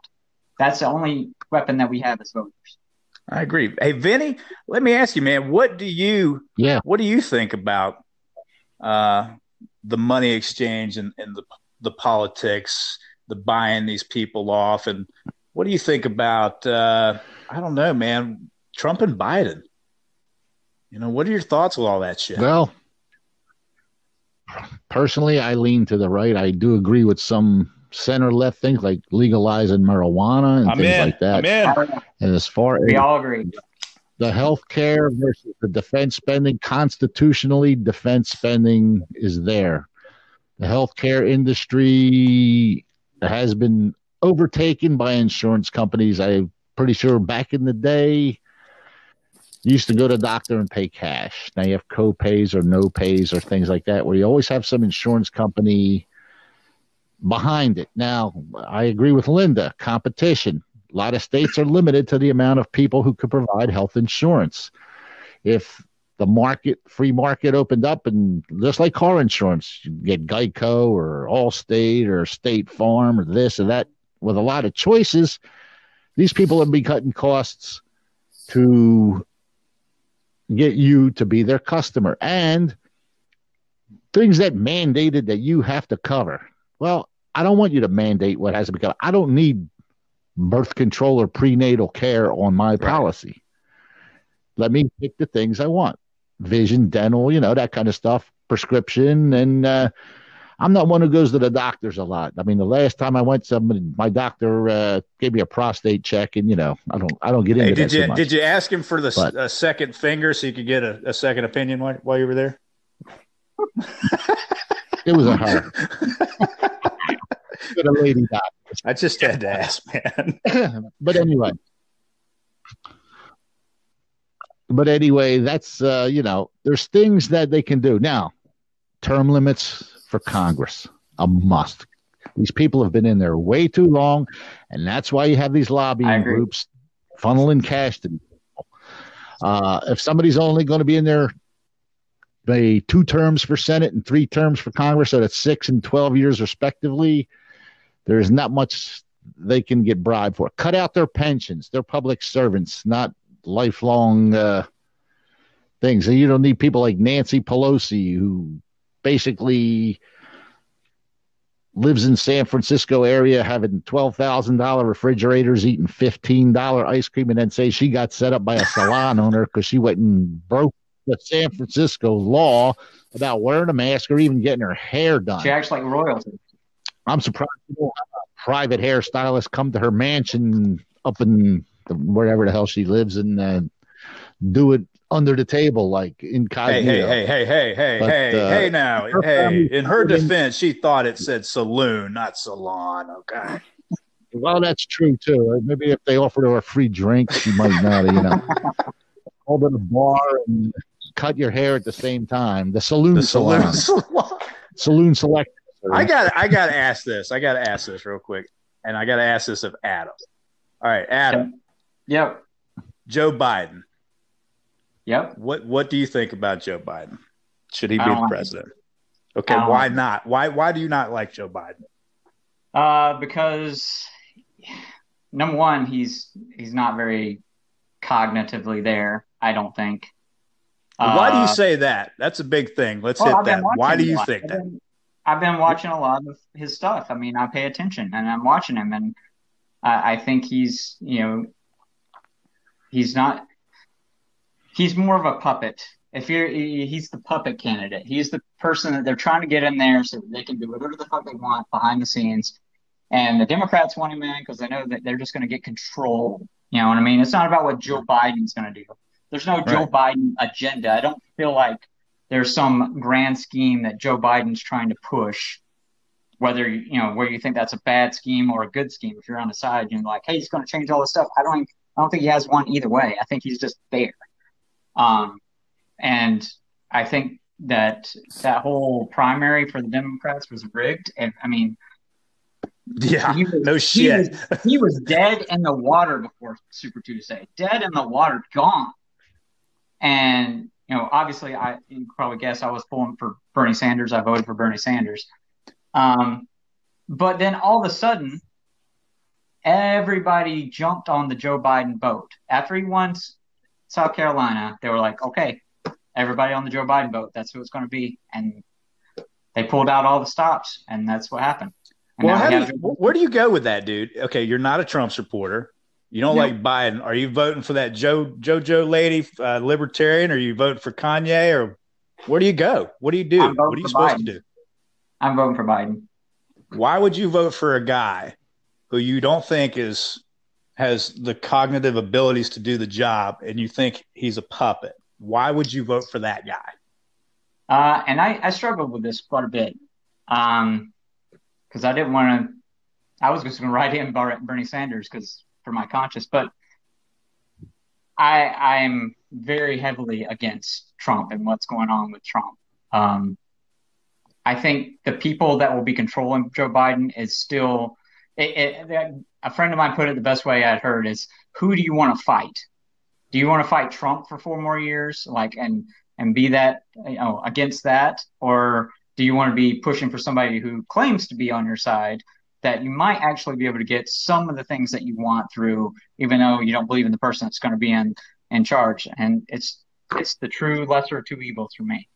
Like Trump is, like I, I it's what did he what has he done? What has he done the last four years that has been that detrimental? Other than his mm-hmm. narcissistic tweeting and personality, operationally as commander in chief, tell me what has he done that is so detrimental? It's because he's so unpredictable. He's so unpredictable, and I feel like there is no balance, checks and balances against him. He's got he's got William Barr in his back pocket, so he feels like he can get away with anything. He has he's he's gotten away with so much borderline criminality.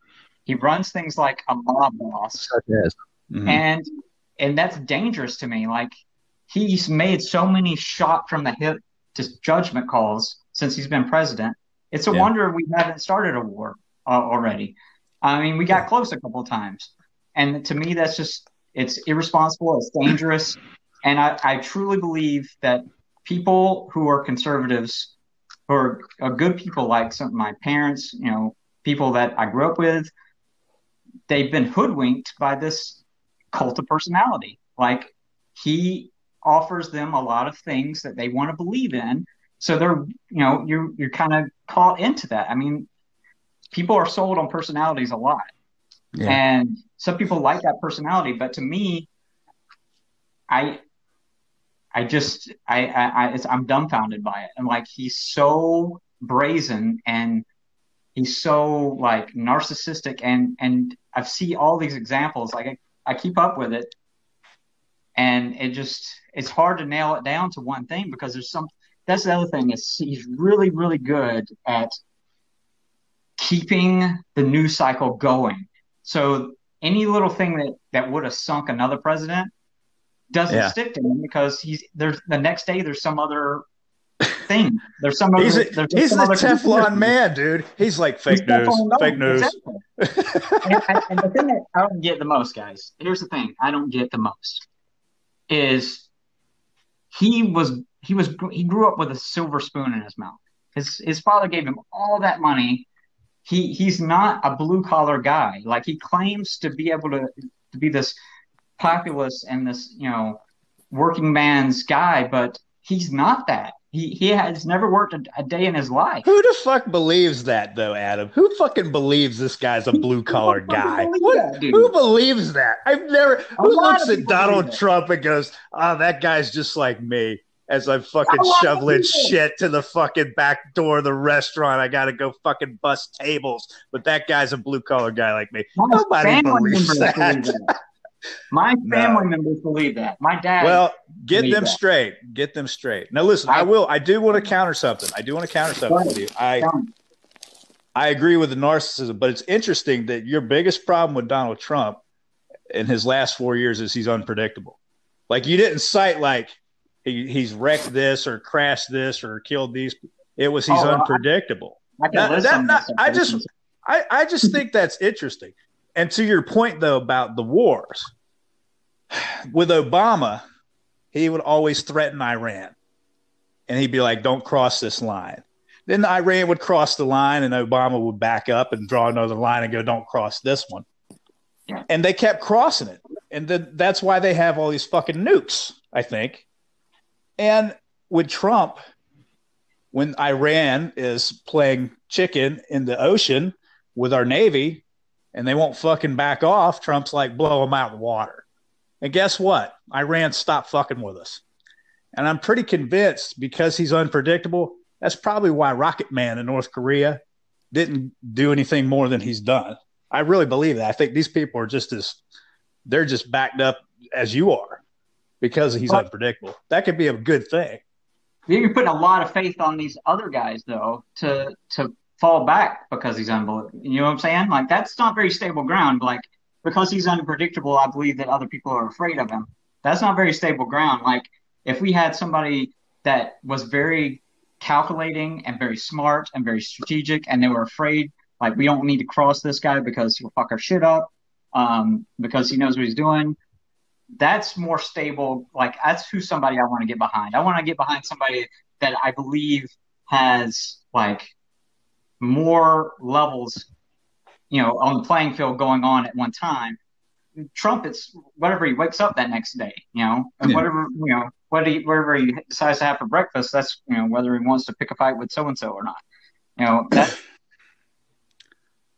Man, I, you're not gonna get. You will. I. I will not argue his personality. His fucking personality is the worst. I get it. I understand why people don't like him. I just look at three components, man. I look at personality, and I look at operations, and then I look at the alternative. His personality sucks.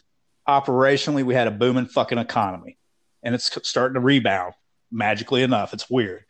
Uh, militarily, he's built our military back up we were so depleted. We were more depleted than when we were in World War fucking two when Obama was, was in office. That's not good. I was in the military. That ain't good. We need to have a strong military. So I mean, he's done some pretty cool stuff. The the alternative is what you said. A man who is showing cognitive decline who's a puppet. So that's what I look at. Chase, I know you're you're you're fucking Jones in the dive into this. What, what you got? I wouldn't say Jonesing, but uh, there there are a couple of things that, that I would like to speak on. Uh, first off, I, it's I'll, I'll use your word, Jeff. It's interesting that you, uh, Adam, kind of see Biden as that alternative, and sure, he is unpredictable, but. Uh, there's a book that's really interesting. I'd really highly recommend uh, reading it called Prisoners of Geography. And it, it really gives an explanation of kind of why things are the way they are in the world uh, with regards to countries and, and certain things. And uh, in his the the latter published edition, he gets into China, and for the exact reason that uh, you were you were talking about his unpre- unpredictability. That's why I'm voting for Trump. I don't like him, Jeff. You hit on it great. His personality is horrible. His Twitter, all all of those things I don't respect, don't like wish as a president that he wouldn't do. And there are a number of other things that I dislike about him. I've heard about his his uh, uh, very immoral business dealings and everything. So Trump is not perfect. I'm not a Trump fan, but he will be getting my vote. I look at the the condition of the world. I've I've traveled. I've been to Southeast Asia. I've been to uh, Haiti. I've been to Africa. I've been to Europe and I I kind of have a perspective of how things are going. In fact, right now, uh, I think I sent Jeff uh, to you, Vinnie, the uh, that image or that video of uh, the uh, Chinese. Uh, uh, the CCP, Chinese Communist Party, they're actually going into Mongolia right now. They've outlawed the Mongolian language in Mongolian schools, and they are tearing down Mongolian uh, property. So China is kind of covertly, but not covertly.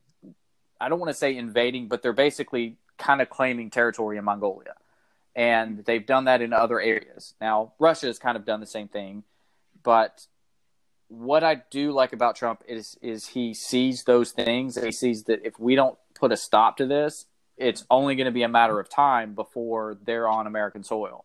And if you look at the bigger picture of what China's doing, they're buying votes on the on the global scale or on the global uh, uh, arena by buying out different countries. So, for example, they're building this this uh, railway system across Europe. They're not actually using any European workers, so they're paying for it and they're using their own workers. Well, what does that mean? They're buying these the votes on the global um, the global scale, doing the same thing in Africa. I've been in uh, Central America, doing the same thing there.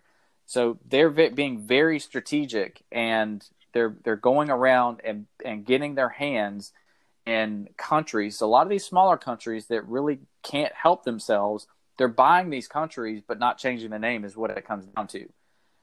I cannot see Biden or any of the the Democratic Party actually putting a stop to that, or at least making an attempt to. I'm not saying that Trump can stop it. He will at least make an attempt to do that.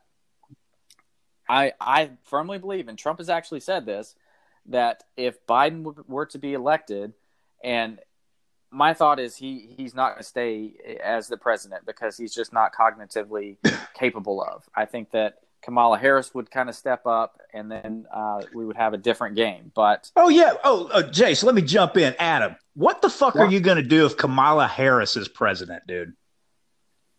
Again, it's the same situation. I, I think they made the, the worst goddamn decision making Joe Biden the, the nominee because that's just Yeah. like like you took you took away all the uh, ammo against people like me who want Trump out but want something better. Like and to me that wasn't a very fucking high bar to, to meet. And they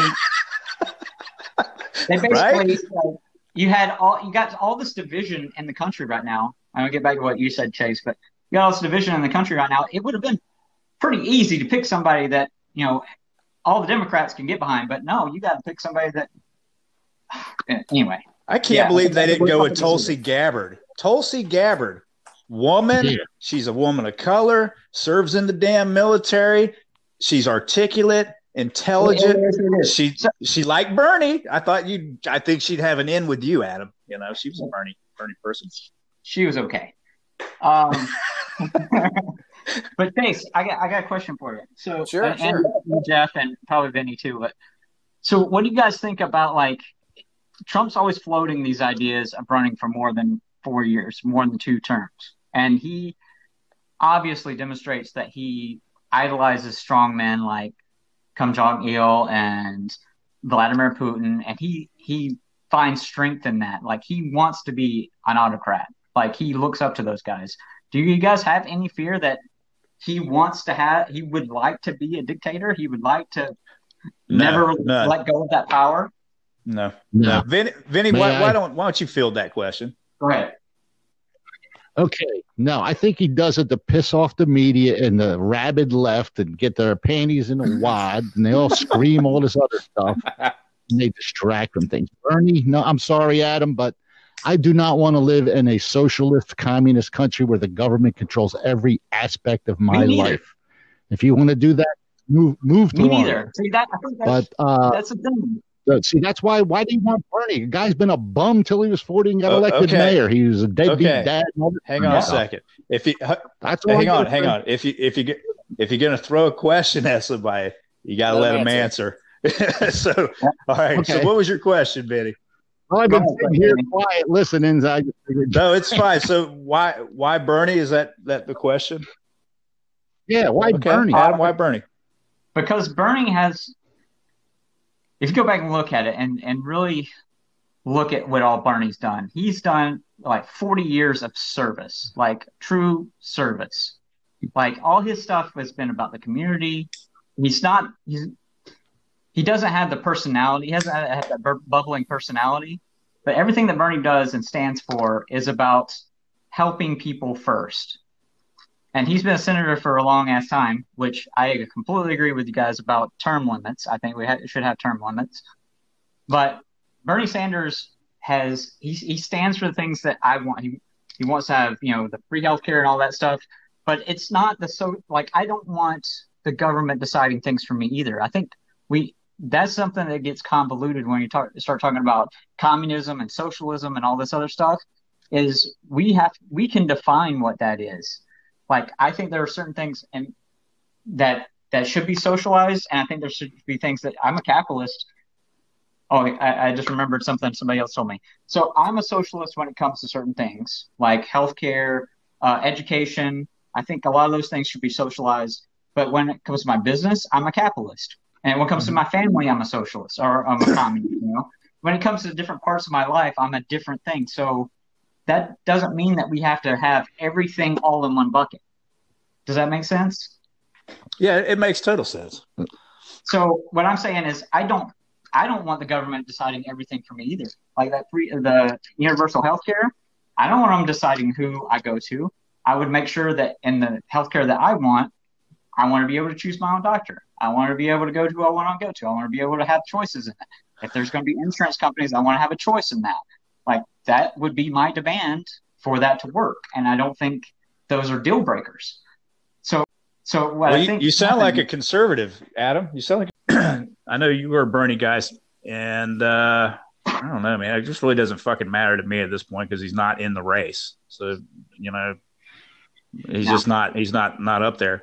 I, Yeah. I'm very concerned though. I'm very concerned about about Biden, and I I see the same thing, man. I look at a man who is uh, deteriorating in real time, like seems like every day and why the Democratic Party hasn't pulled his ass off the ticket is just beyond me. I'm like, you see it, you're progressive, you wanted Bernie, but you see it, Adam. You're like, this Yeah. is not good.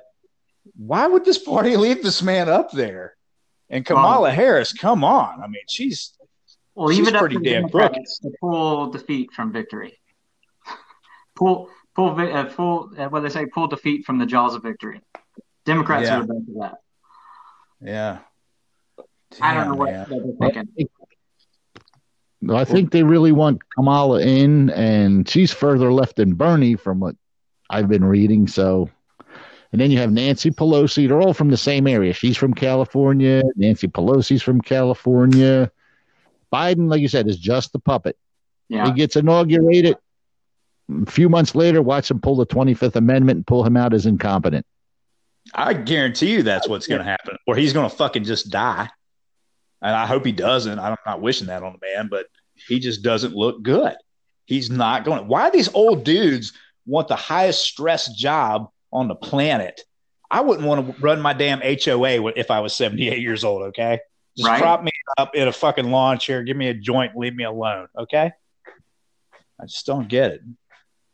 right.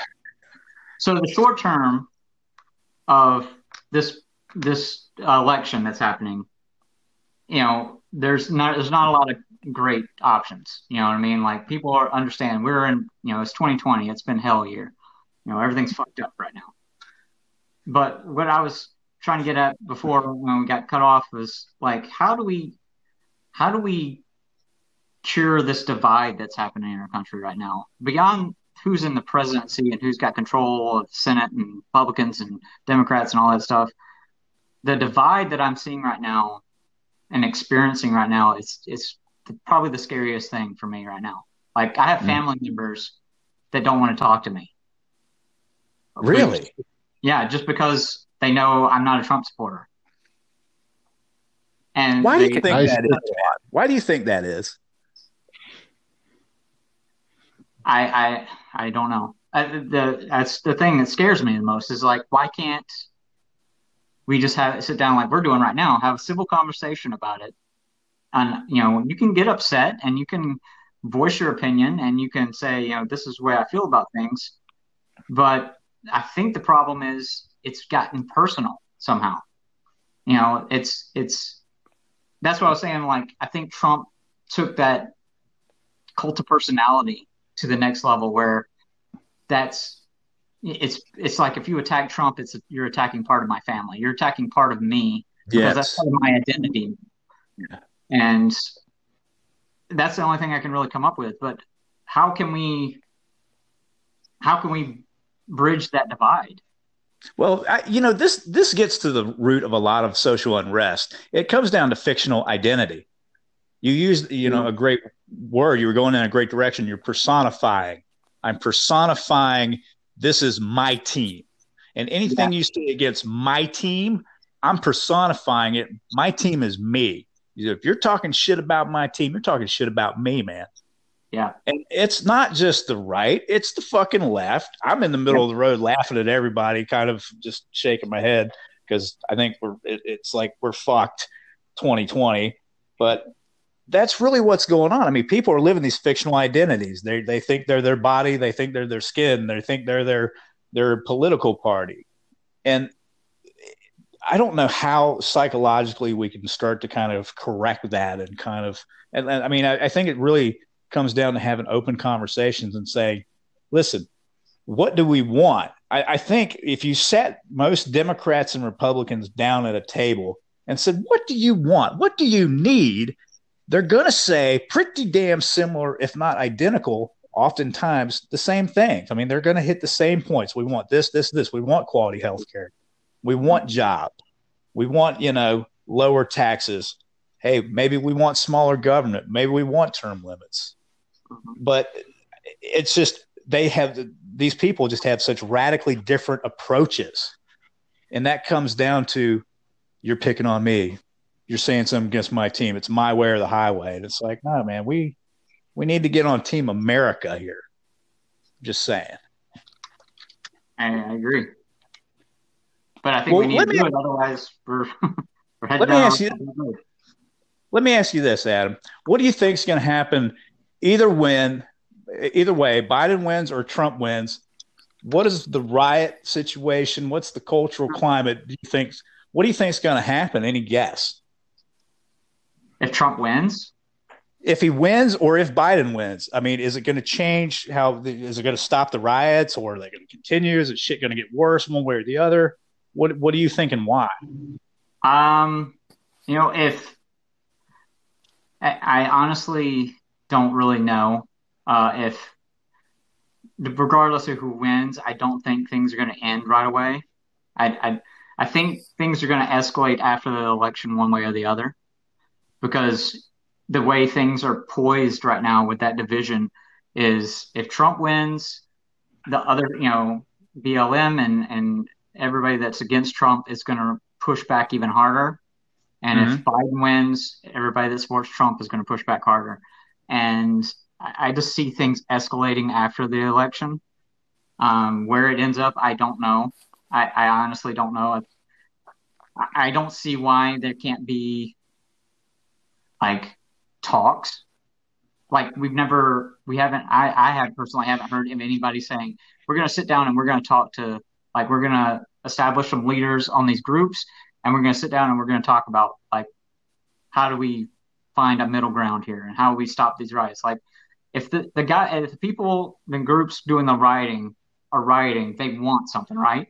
That's that should be the point of it. Is if they're rioting and they're they're doing all these protests, they're protesting because they want something, right? Well, bring them to the table and say, well, what do you want? Regardless if that's something ridiculous for them to ask for. If you if you don't bring them to the table and say what change do you propose, then it's just going to continue forever. You know what I mean? That's, that's yeah, yeah. I, I could see that. I can see that. Vinnie, what what do you think? Well, the two groups causing the riots, Antifa, who, and BLM, they are Marxist organizations, and it's in their websites. That's what they support. That's what they're trained for. They want Marxism.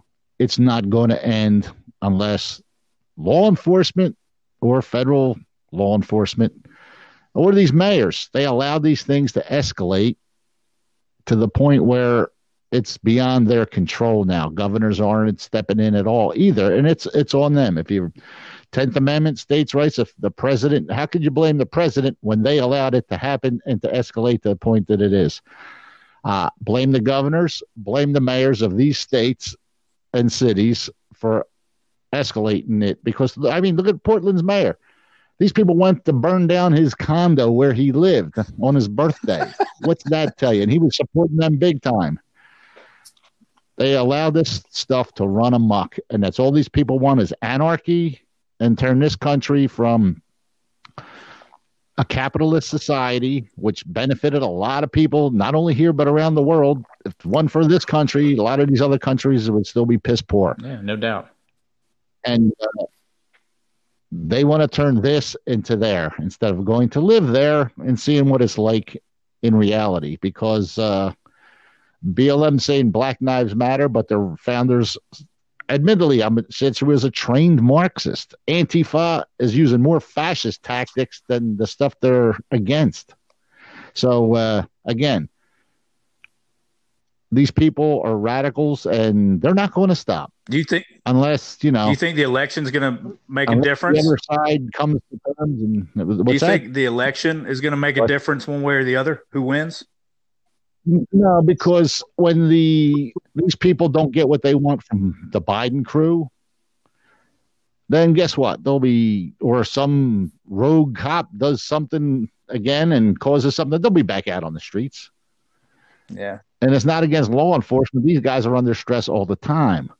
I mean, you you never hear about the good law enforcement does. It's always this one guy choked somebody who was either foaming at the mouth from fentanyl or the one guy that you know this other guy in Kenosha. I mean, there's there's rogue incidents, and it how does it go from what should have been handled at the local level to a nationwide?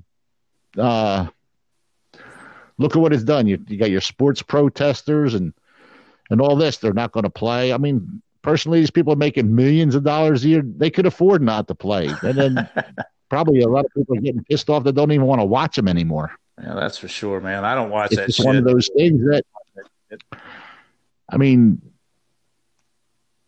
it's just, uh, I mean, even NASCAR, which used to be, is turning uh, woke. Oh, we can't do this and this and How- this and how's this. that I mean, gonna affect your show, Vinnie? losing fans and viewers. Vinnie, how's What's how's that? NASCAR? How's this shit with NASCAR going to affect your show? You do Garage Talk Live. You talk NASCAR. I mean, is that going to be an issue? I talk, I talk motorsports and entertainment, so I can talk anything I like. so you can tell NASCAR to kiss your ass. Is that what you're saying, unofficially? Yeah, I mean, I don't. I, I could if I want, but you know, I talk about the races and the competition. But uh, You're not saying kiss your ass, but you could. You bring, could. no, bring on drivers that want to come on and that kind of thing. Or there's other things I want to talk about, like I have, like you on when you were playing Dale Earnhardt or Colonel Sanders and things like that. I try to stay away from the political discussions because I don't want to get into arguments because you're going to get some strong-minded people that have their own way. Eh, I'd like to go to a comedy show, but darn, what am I going to say that ain't going to offend somebody? See, that's what I love about our show, though, because we do comedy and we say offensive stuff and we talk politics, but nobody seems to want to kill anybody. So it's kind of cool. Chase, what's your thought, dude? Ah, man, it, it's unfortunate because there's just so much that needs to be changed. Uh, like we were talking about, we need to get money out of politics. And uh, Adam, to kind of chime back in on what, what your question was earlier, do I am I afraid that Trump is going to uh, to kind of con- continue to be president? Let's say he gets elected again. I, I don't see that. I kind of agree with Vinnie. Uh, I just don't think that's his personality. I see that he's not taking uh, the salary of a president. He's actually donating that. So uh, that's something that I, I actually really respect the crap out of. Is he's not actually taking donations. He's giving his salary away uh, to different things, and so that's something I respect. I, I will say that I wish there was a, an alternate uh, Republican candidate, um, but we have the, the two that we have. We have uh, Biden and Trump. So there's just so much Yeah. when it comes down to it, there's we need to come together as a society, and I think Adam, you hit it right on the head with identity. It, it, everybody is either red or blue, and we're not looking at. We're all actually neither of those. We're we're human. We're not Democrat. We're not Republican. We're not progressive. We're human. I'm Chase, Jeff, Adam. You are who you are, and until we start to really come together as as humans and not see color, not see race, all these other things, and look at again, you're talking about priorities. We come together as a society and say these are the issues that are important. Healthcare, we need reform here. Sure, we need some kind of reform, and there's been police officers that have even come out and said, yes, in our departments there needs to be some kind of change. Mhm. And I, I- I'm big in getting rid of uh, of the uh, unions. Amen. They they that's I think that's Yeah. we want to start really seeing change. Let's get rid of unions. And there's uh, there's a lot that can be said with uh, how how the unions are actually keeping corrupt cops or corrupt anything, teachers, whatever, uh, in, in positions of power or in their in their current position. So there's just again, there's not one easy solution to to fix everything, but there are I think easy things that can be achieved, but can we, the people, come together and fight against corruption in our government, corruption in corporations, and can we come together and say, "Hey, we've had enough.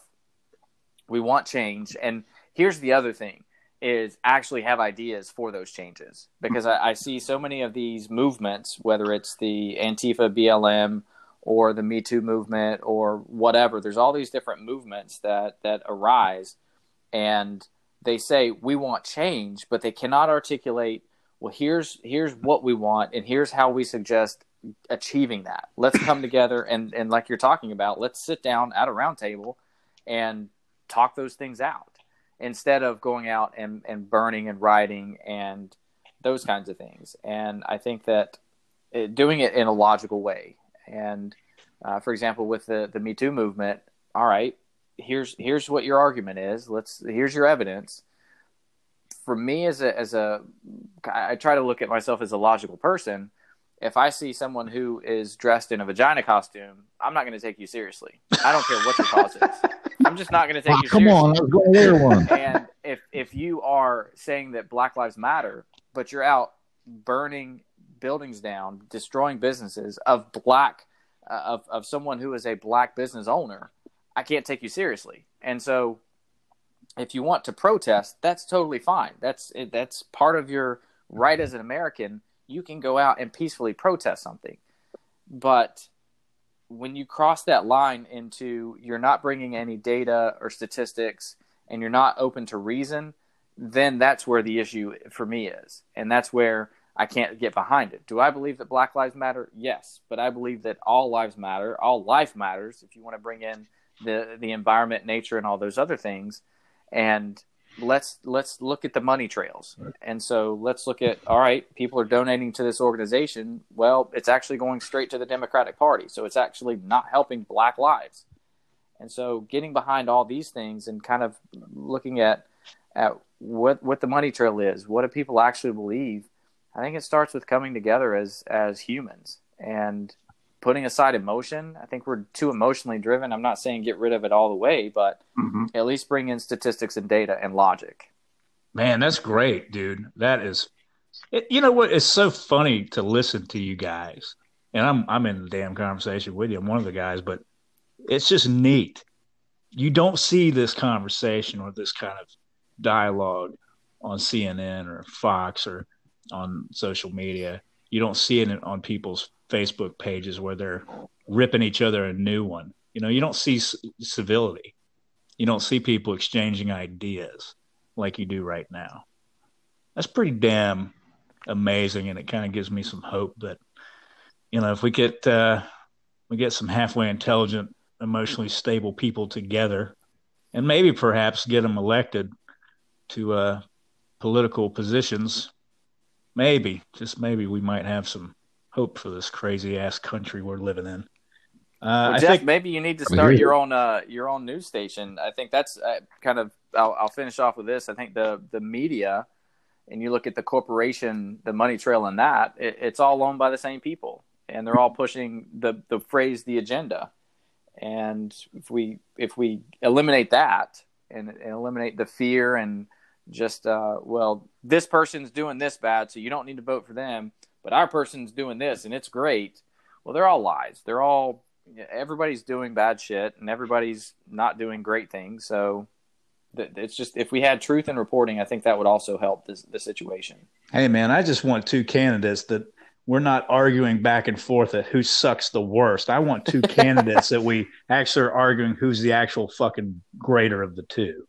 Yeah. Um, I yeah, think uh, I think we'll start to, to to wind this uh, this show down, man. I think it's been a good episode. I want to get final thoughts from everybody, and then I'll I'll kick this mule on home. Adam, what's your uh, final thoughts on anything we talked about, or just anything you want to get off your chest?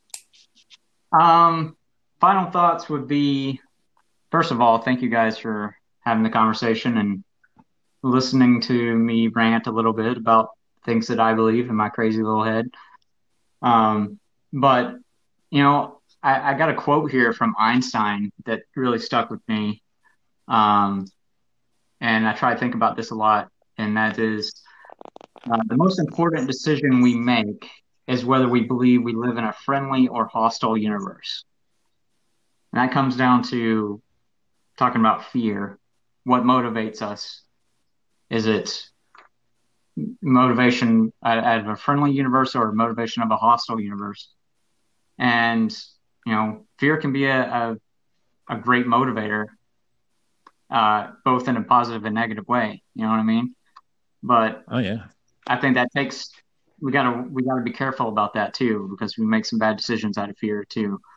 Um, so I, I just really appreciate having the opportunity to have this conversation because I think this is kind of where it starts and filling that the bridging that gap of like information because if we live in these echo chambers, which we tend to do, uh, we're never going to make any progress whatsoever. We're just going to keep on living in our own little cycles, and it, it's we got to we got to be able to break out of that. Hundred percent, man. hundred percent. It reminds what you're saying reminded me. Fear disguised as practicality. Fear Yeah. disguised as practicality. We gotta we gotta avoid practicality. We gotta avoid that fear. And uh, would you come back and play with us some more, Adam? Oh yeah, hell yeah, dude! It was a great time. Okay. All right. I just want to check with you because I loved having you. I think you you really Yeah. you bring a, a a cool flavor to the pot, man. I love it. So I'm glad I'm glad you decided to come on, man. And, and it's just been a privilege to have you. Vinnie, what you think, man? Final thoughts. Final thoughts. I'm with Chase. Get rid of unions and schools, government employees. Let's let's get rid of schools. Uh, yeah, a lot of kids just cheered No, there. Not, not, yeah, not, not. I'm talking about the, the the unions, the teachers' unions, government workers' unions. What the frig do we need them for? Duplicitous bureaucracies from the state and federal level. That would save a ton of cash, wouldn't it? Yeah. Mhm. Yeah. I mean, I think then uh, it's just one of those things that there's a lot of stuff that can be cut, and uh, the more of that you get rid of, the less you'll need lobbyists. Agreed, 100%. Chase, you got any final thoughts, my man, on spirituality, on politics, on uh, whatever? Well, first, I'll say that Jeffrey Epstein did not kill himself. I'll Thank you. make that noted. at, the, um, at the end of the day, he did not kill himself. Adam, yeah, it's great to have you on the show. Um, very much appreciate your viewpoints, and uh, I, I like to second your thought process on on fear. And it, it- to me, it comes down to fear, love is, and, it, and to me, it kind of comes to what defines you, and you know, what's your purpose in life? Is it to you're either really spreading fear, spreading love. There's a few other things, but I think it kind of, I'll just say for all intent and purposes, right now, it comes down to those two things. Mhm. And if you're spreading fear, you're actually not actually helping anybody. And if you start to try to just spread love, Bob Marley, love is my religion kind of thing, silly as it sounds, but there's actually some big validity to that. And if if we were all out to help each other, that whole kindness rule of life, things would be a lot different. And I think if if we did what we're doing now, if if more people did this, then I, I think we would find that we're actually we're, we say we're on two different teams, red versus blue, Democrat versus Republican, but I think we're actually seeking a lot of the same things. Mhm. We just can't articulate that, or we're too stubborn or closed minded to sit down with someone who has maybe a different thought process than we do and hear them out and not just hear to to respond but actually hear to listen and, and understand who they are and why they believe what they believe because there, there's reasons why people believe things. And if we can hear that then we would have maybe a better understanding and a better uh, picture uh, better response. And i think things would, would be able to we more progress could be made uh, with better conversations like that. So I, I just wish people could spread more love fear less and uh, spread kindness Yeah, man. That's Well, perfect. it's- Do it. It starts with you. It starts with me. It starts with all of us. That's where the that's where the magic happens. That's where the change begins. in, with all of us. Well, panel, I appreciate everybody's contributions and and your time.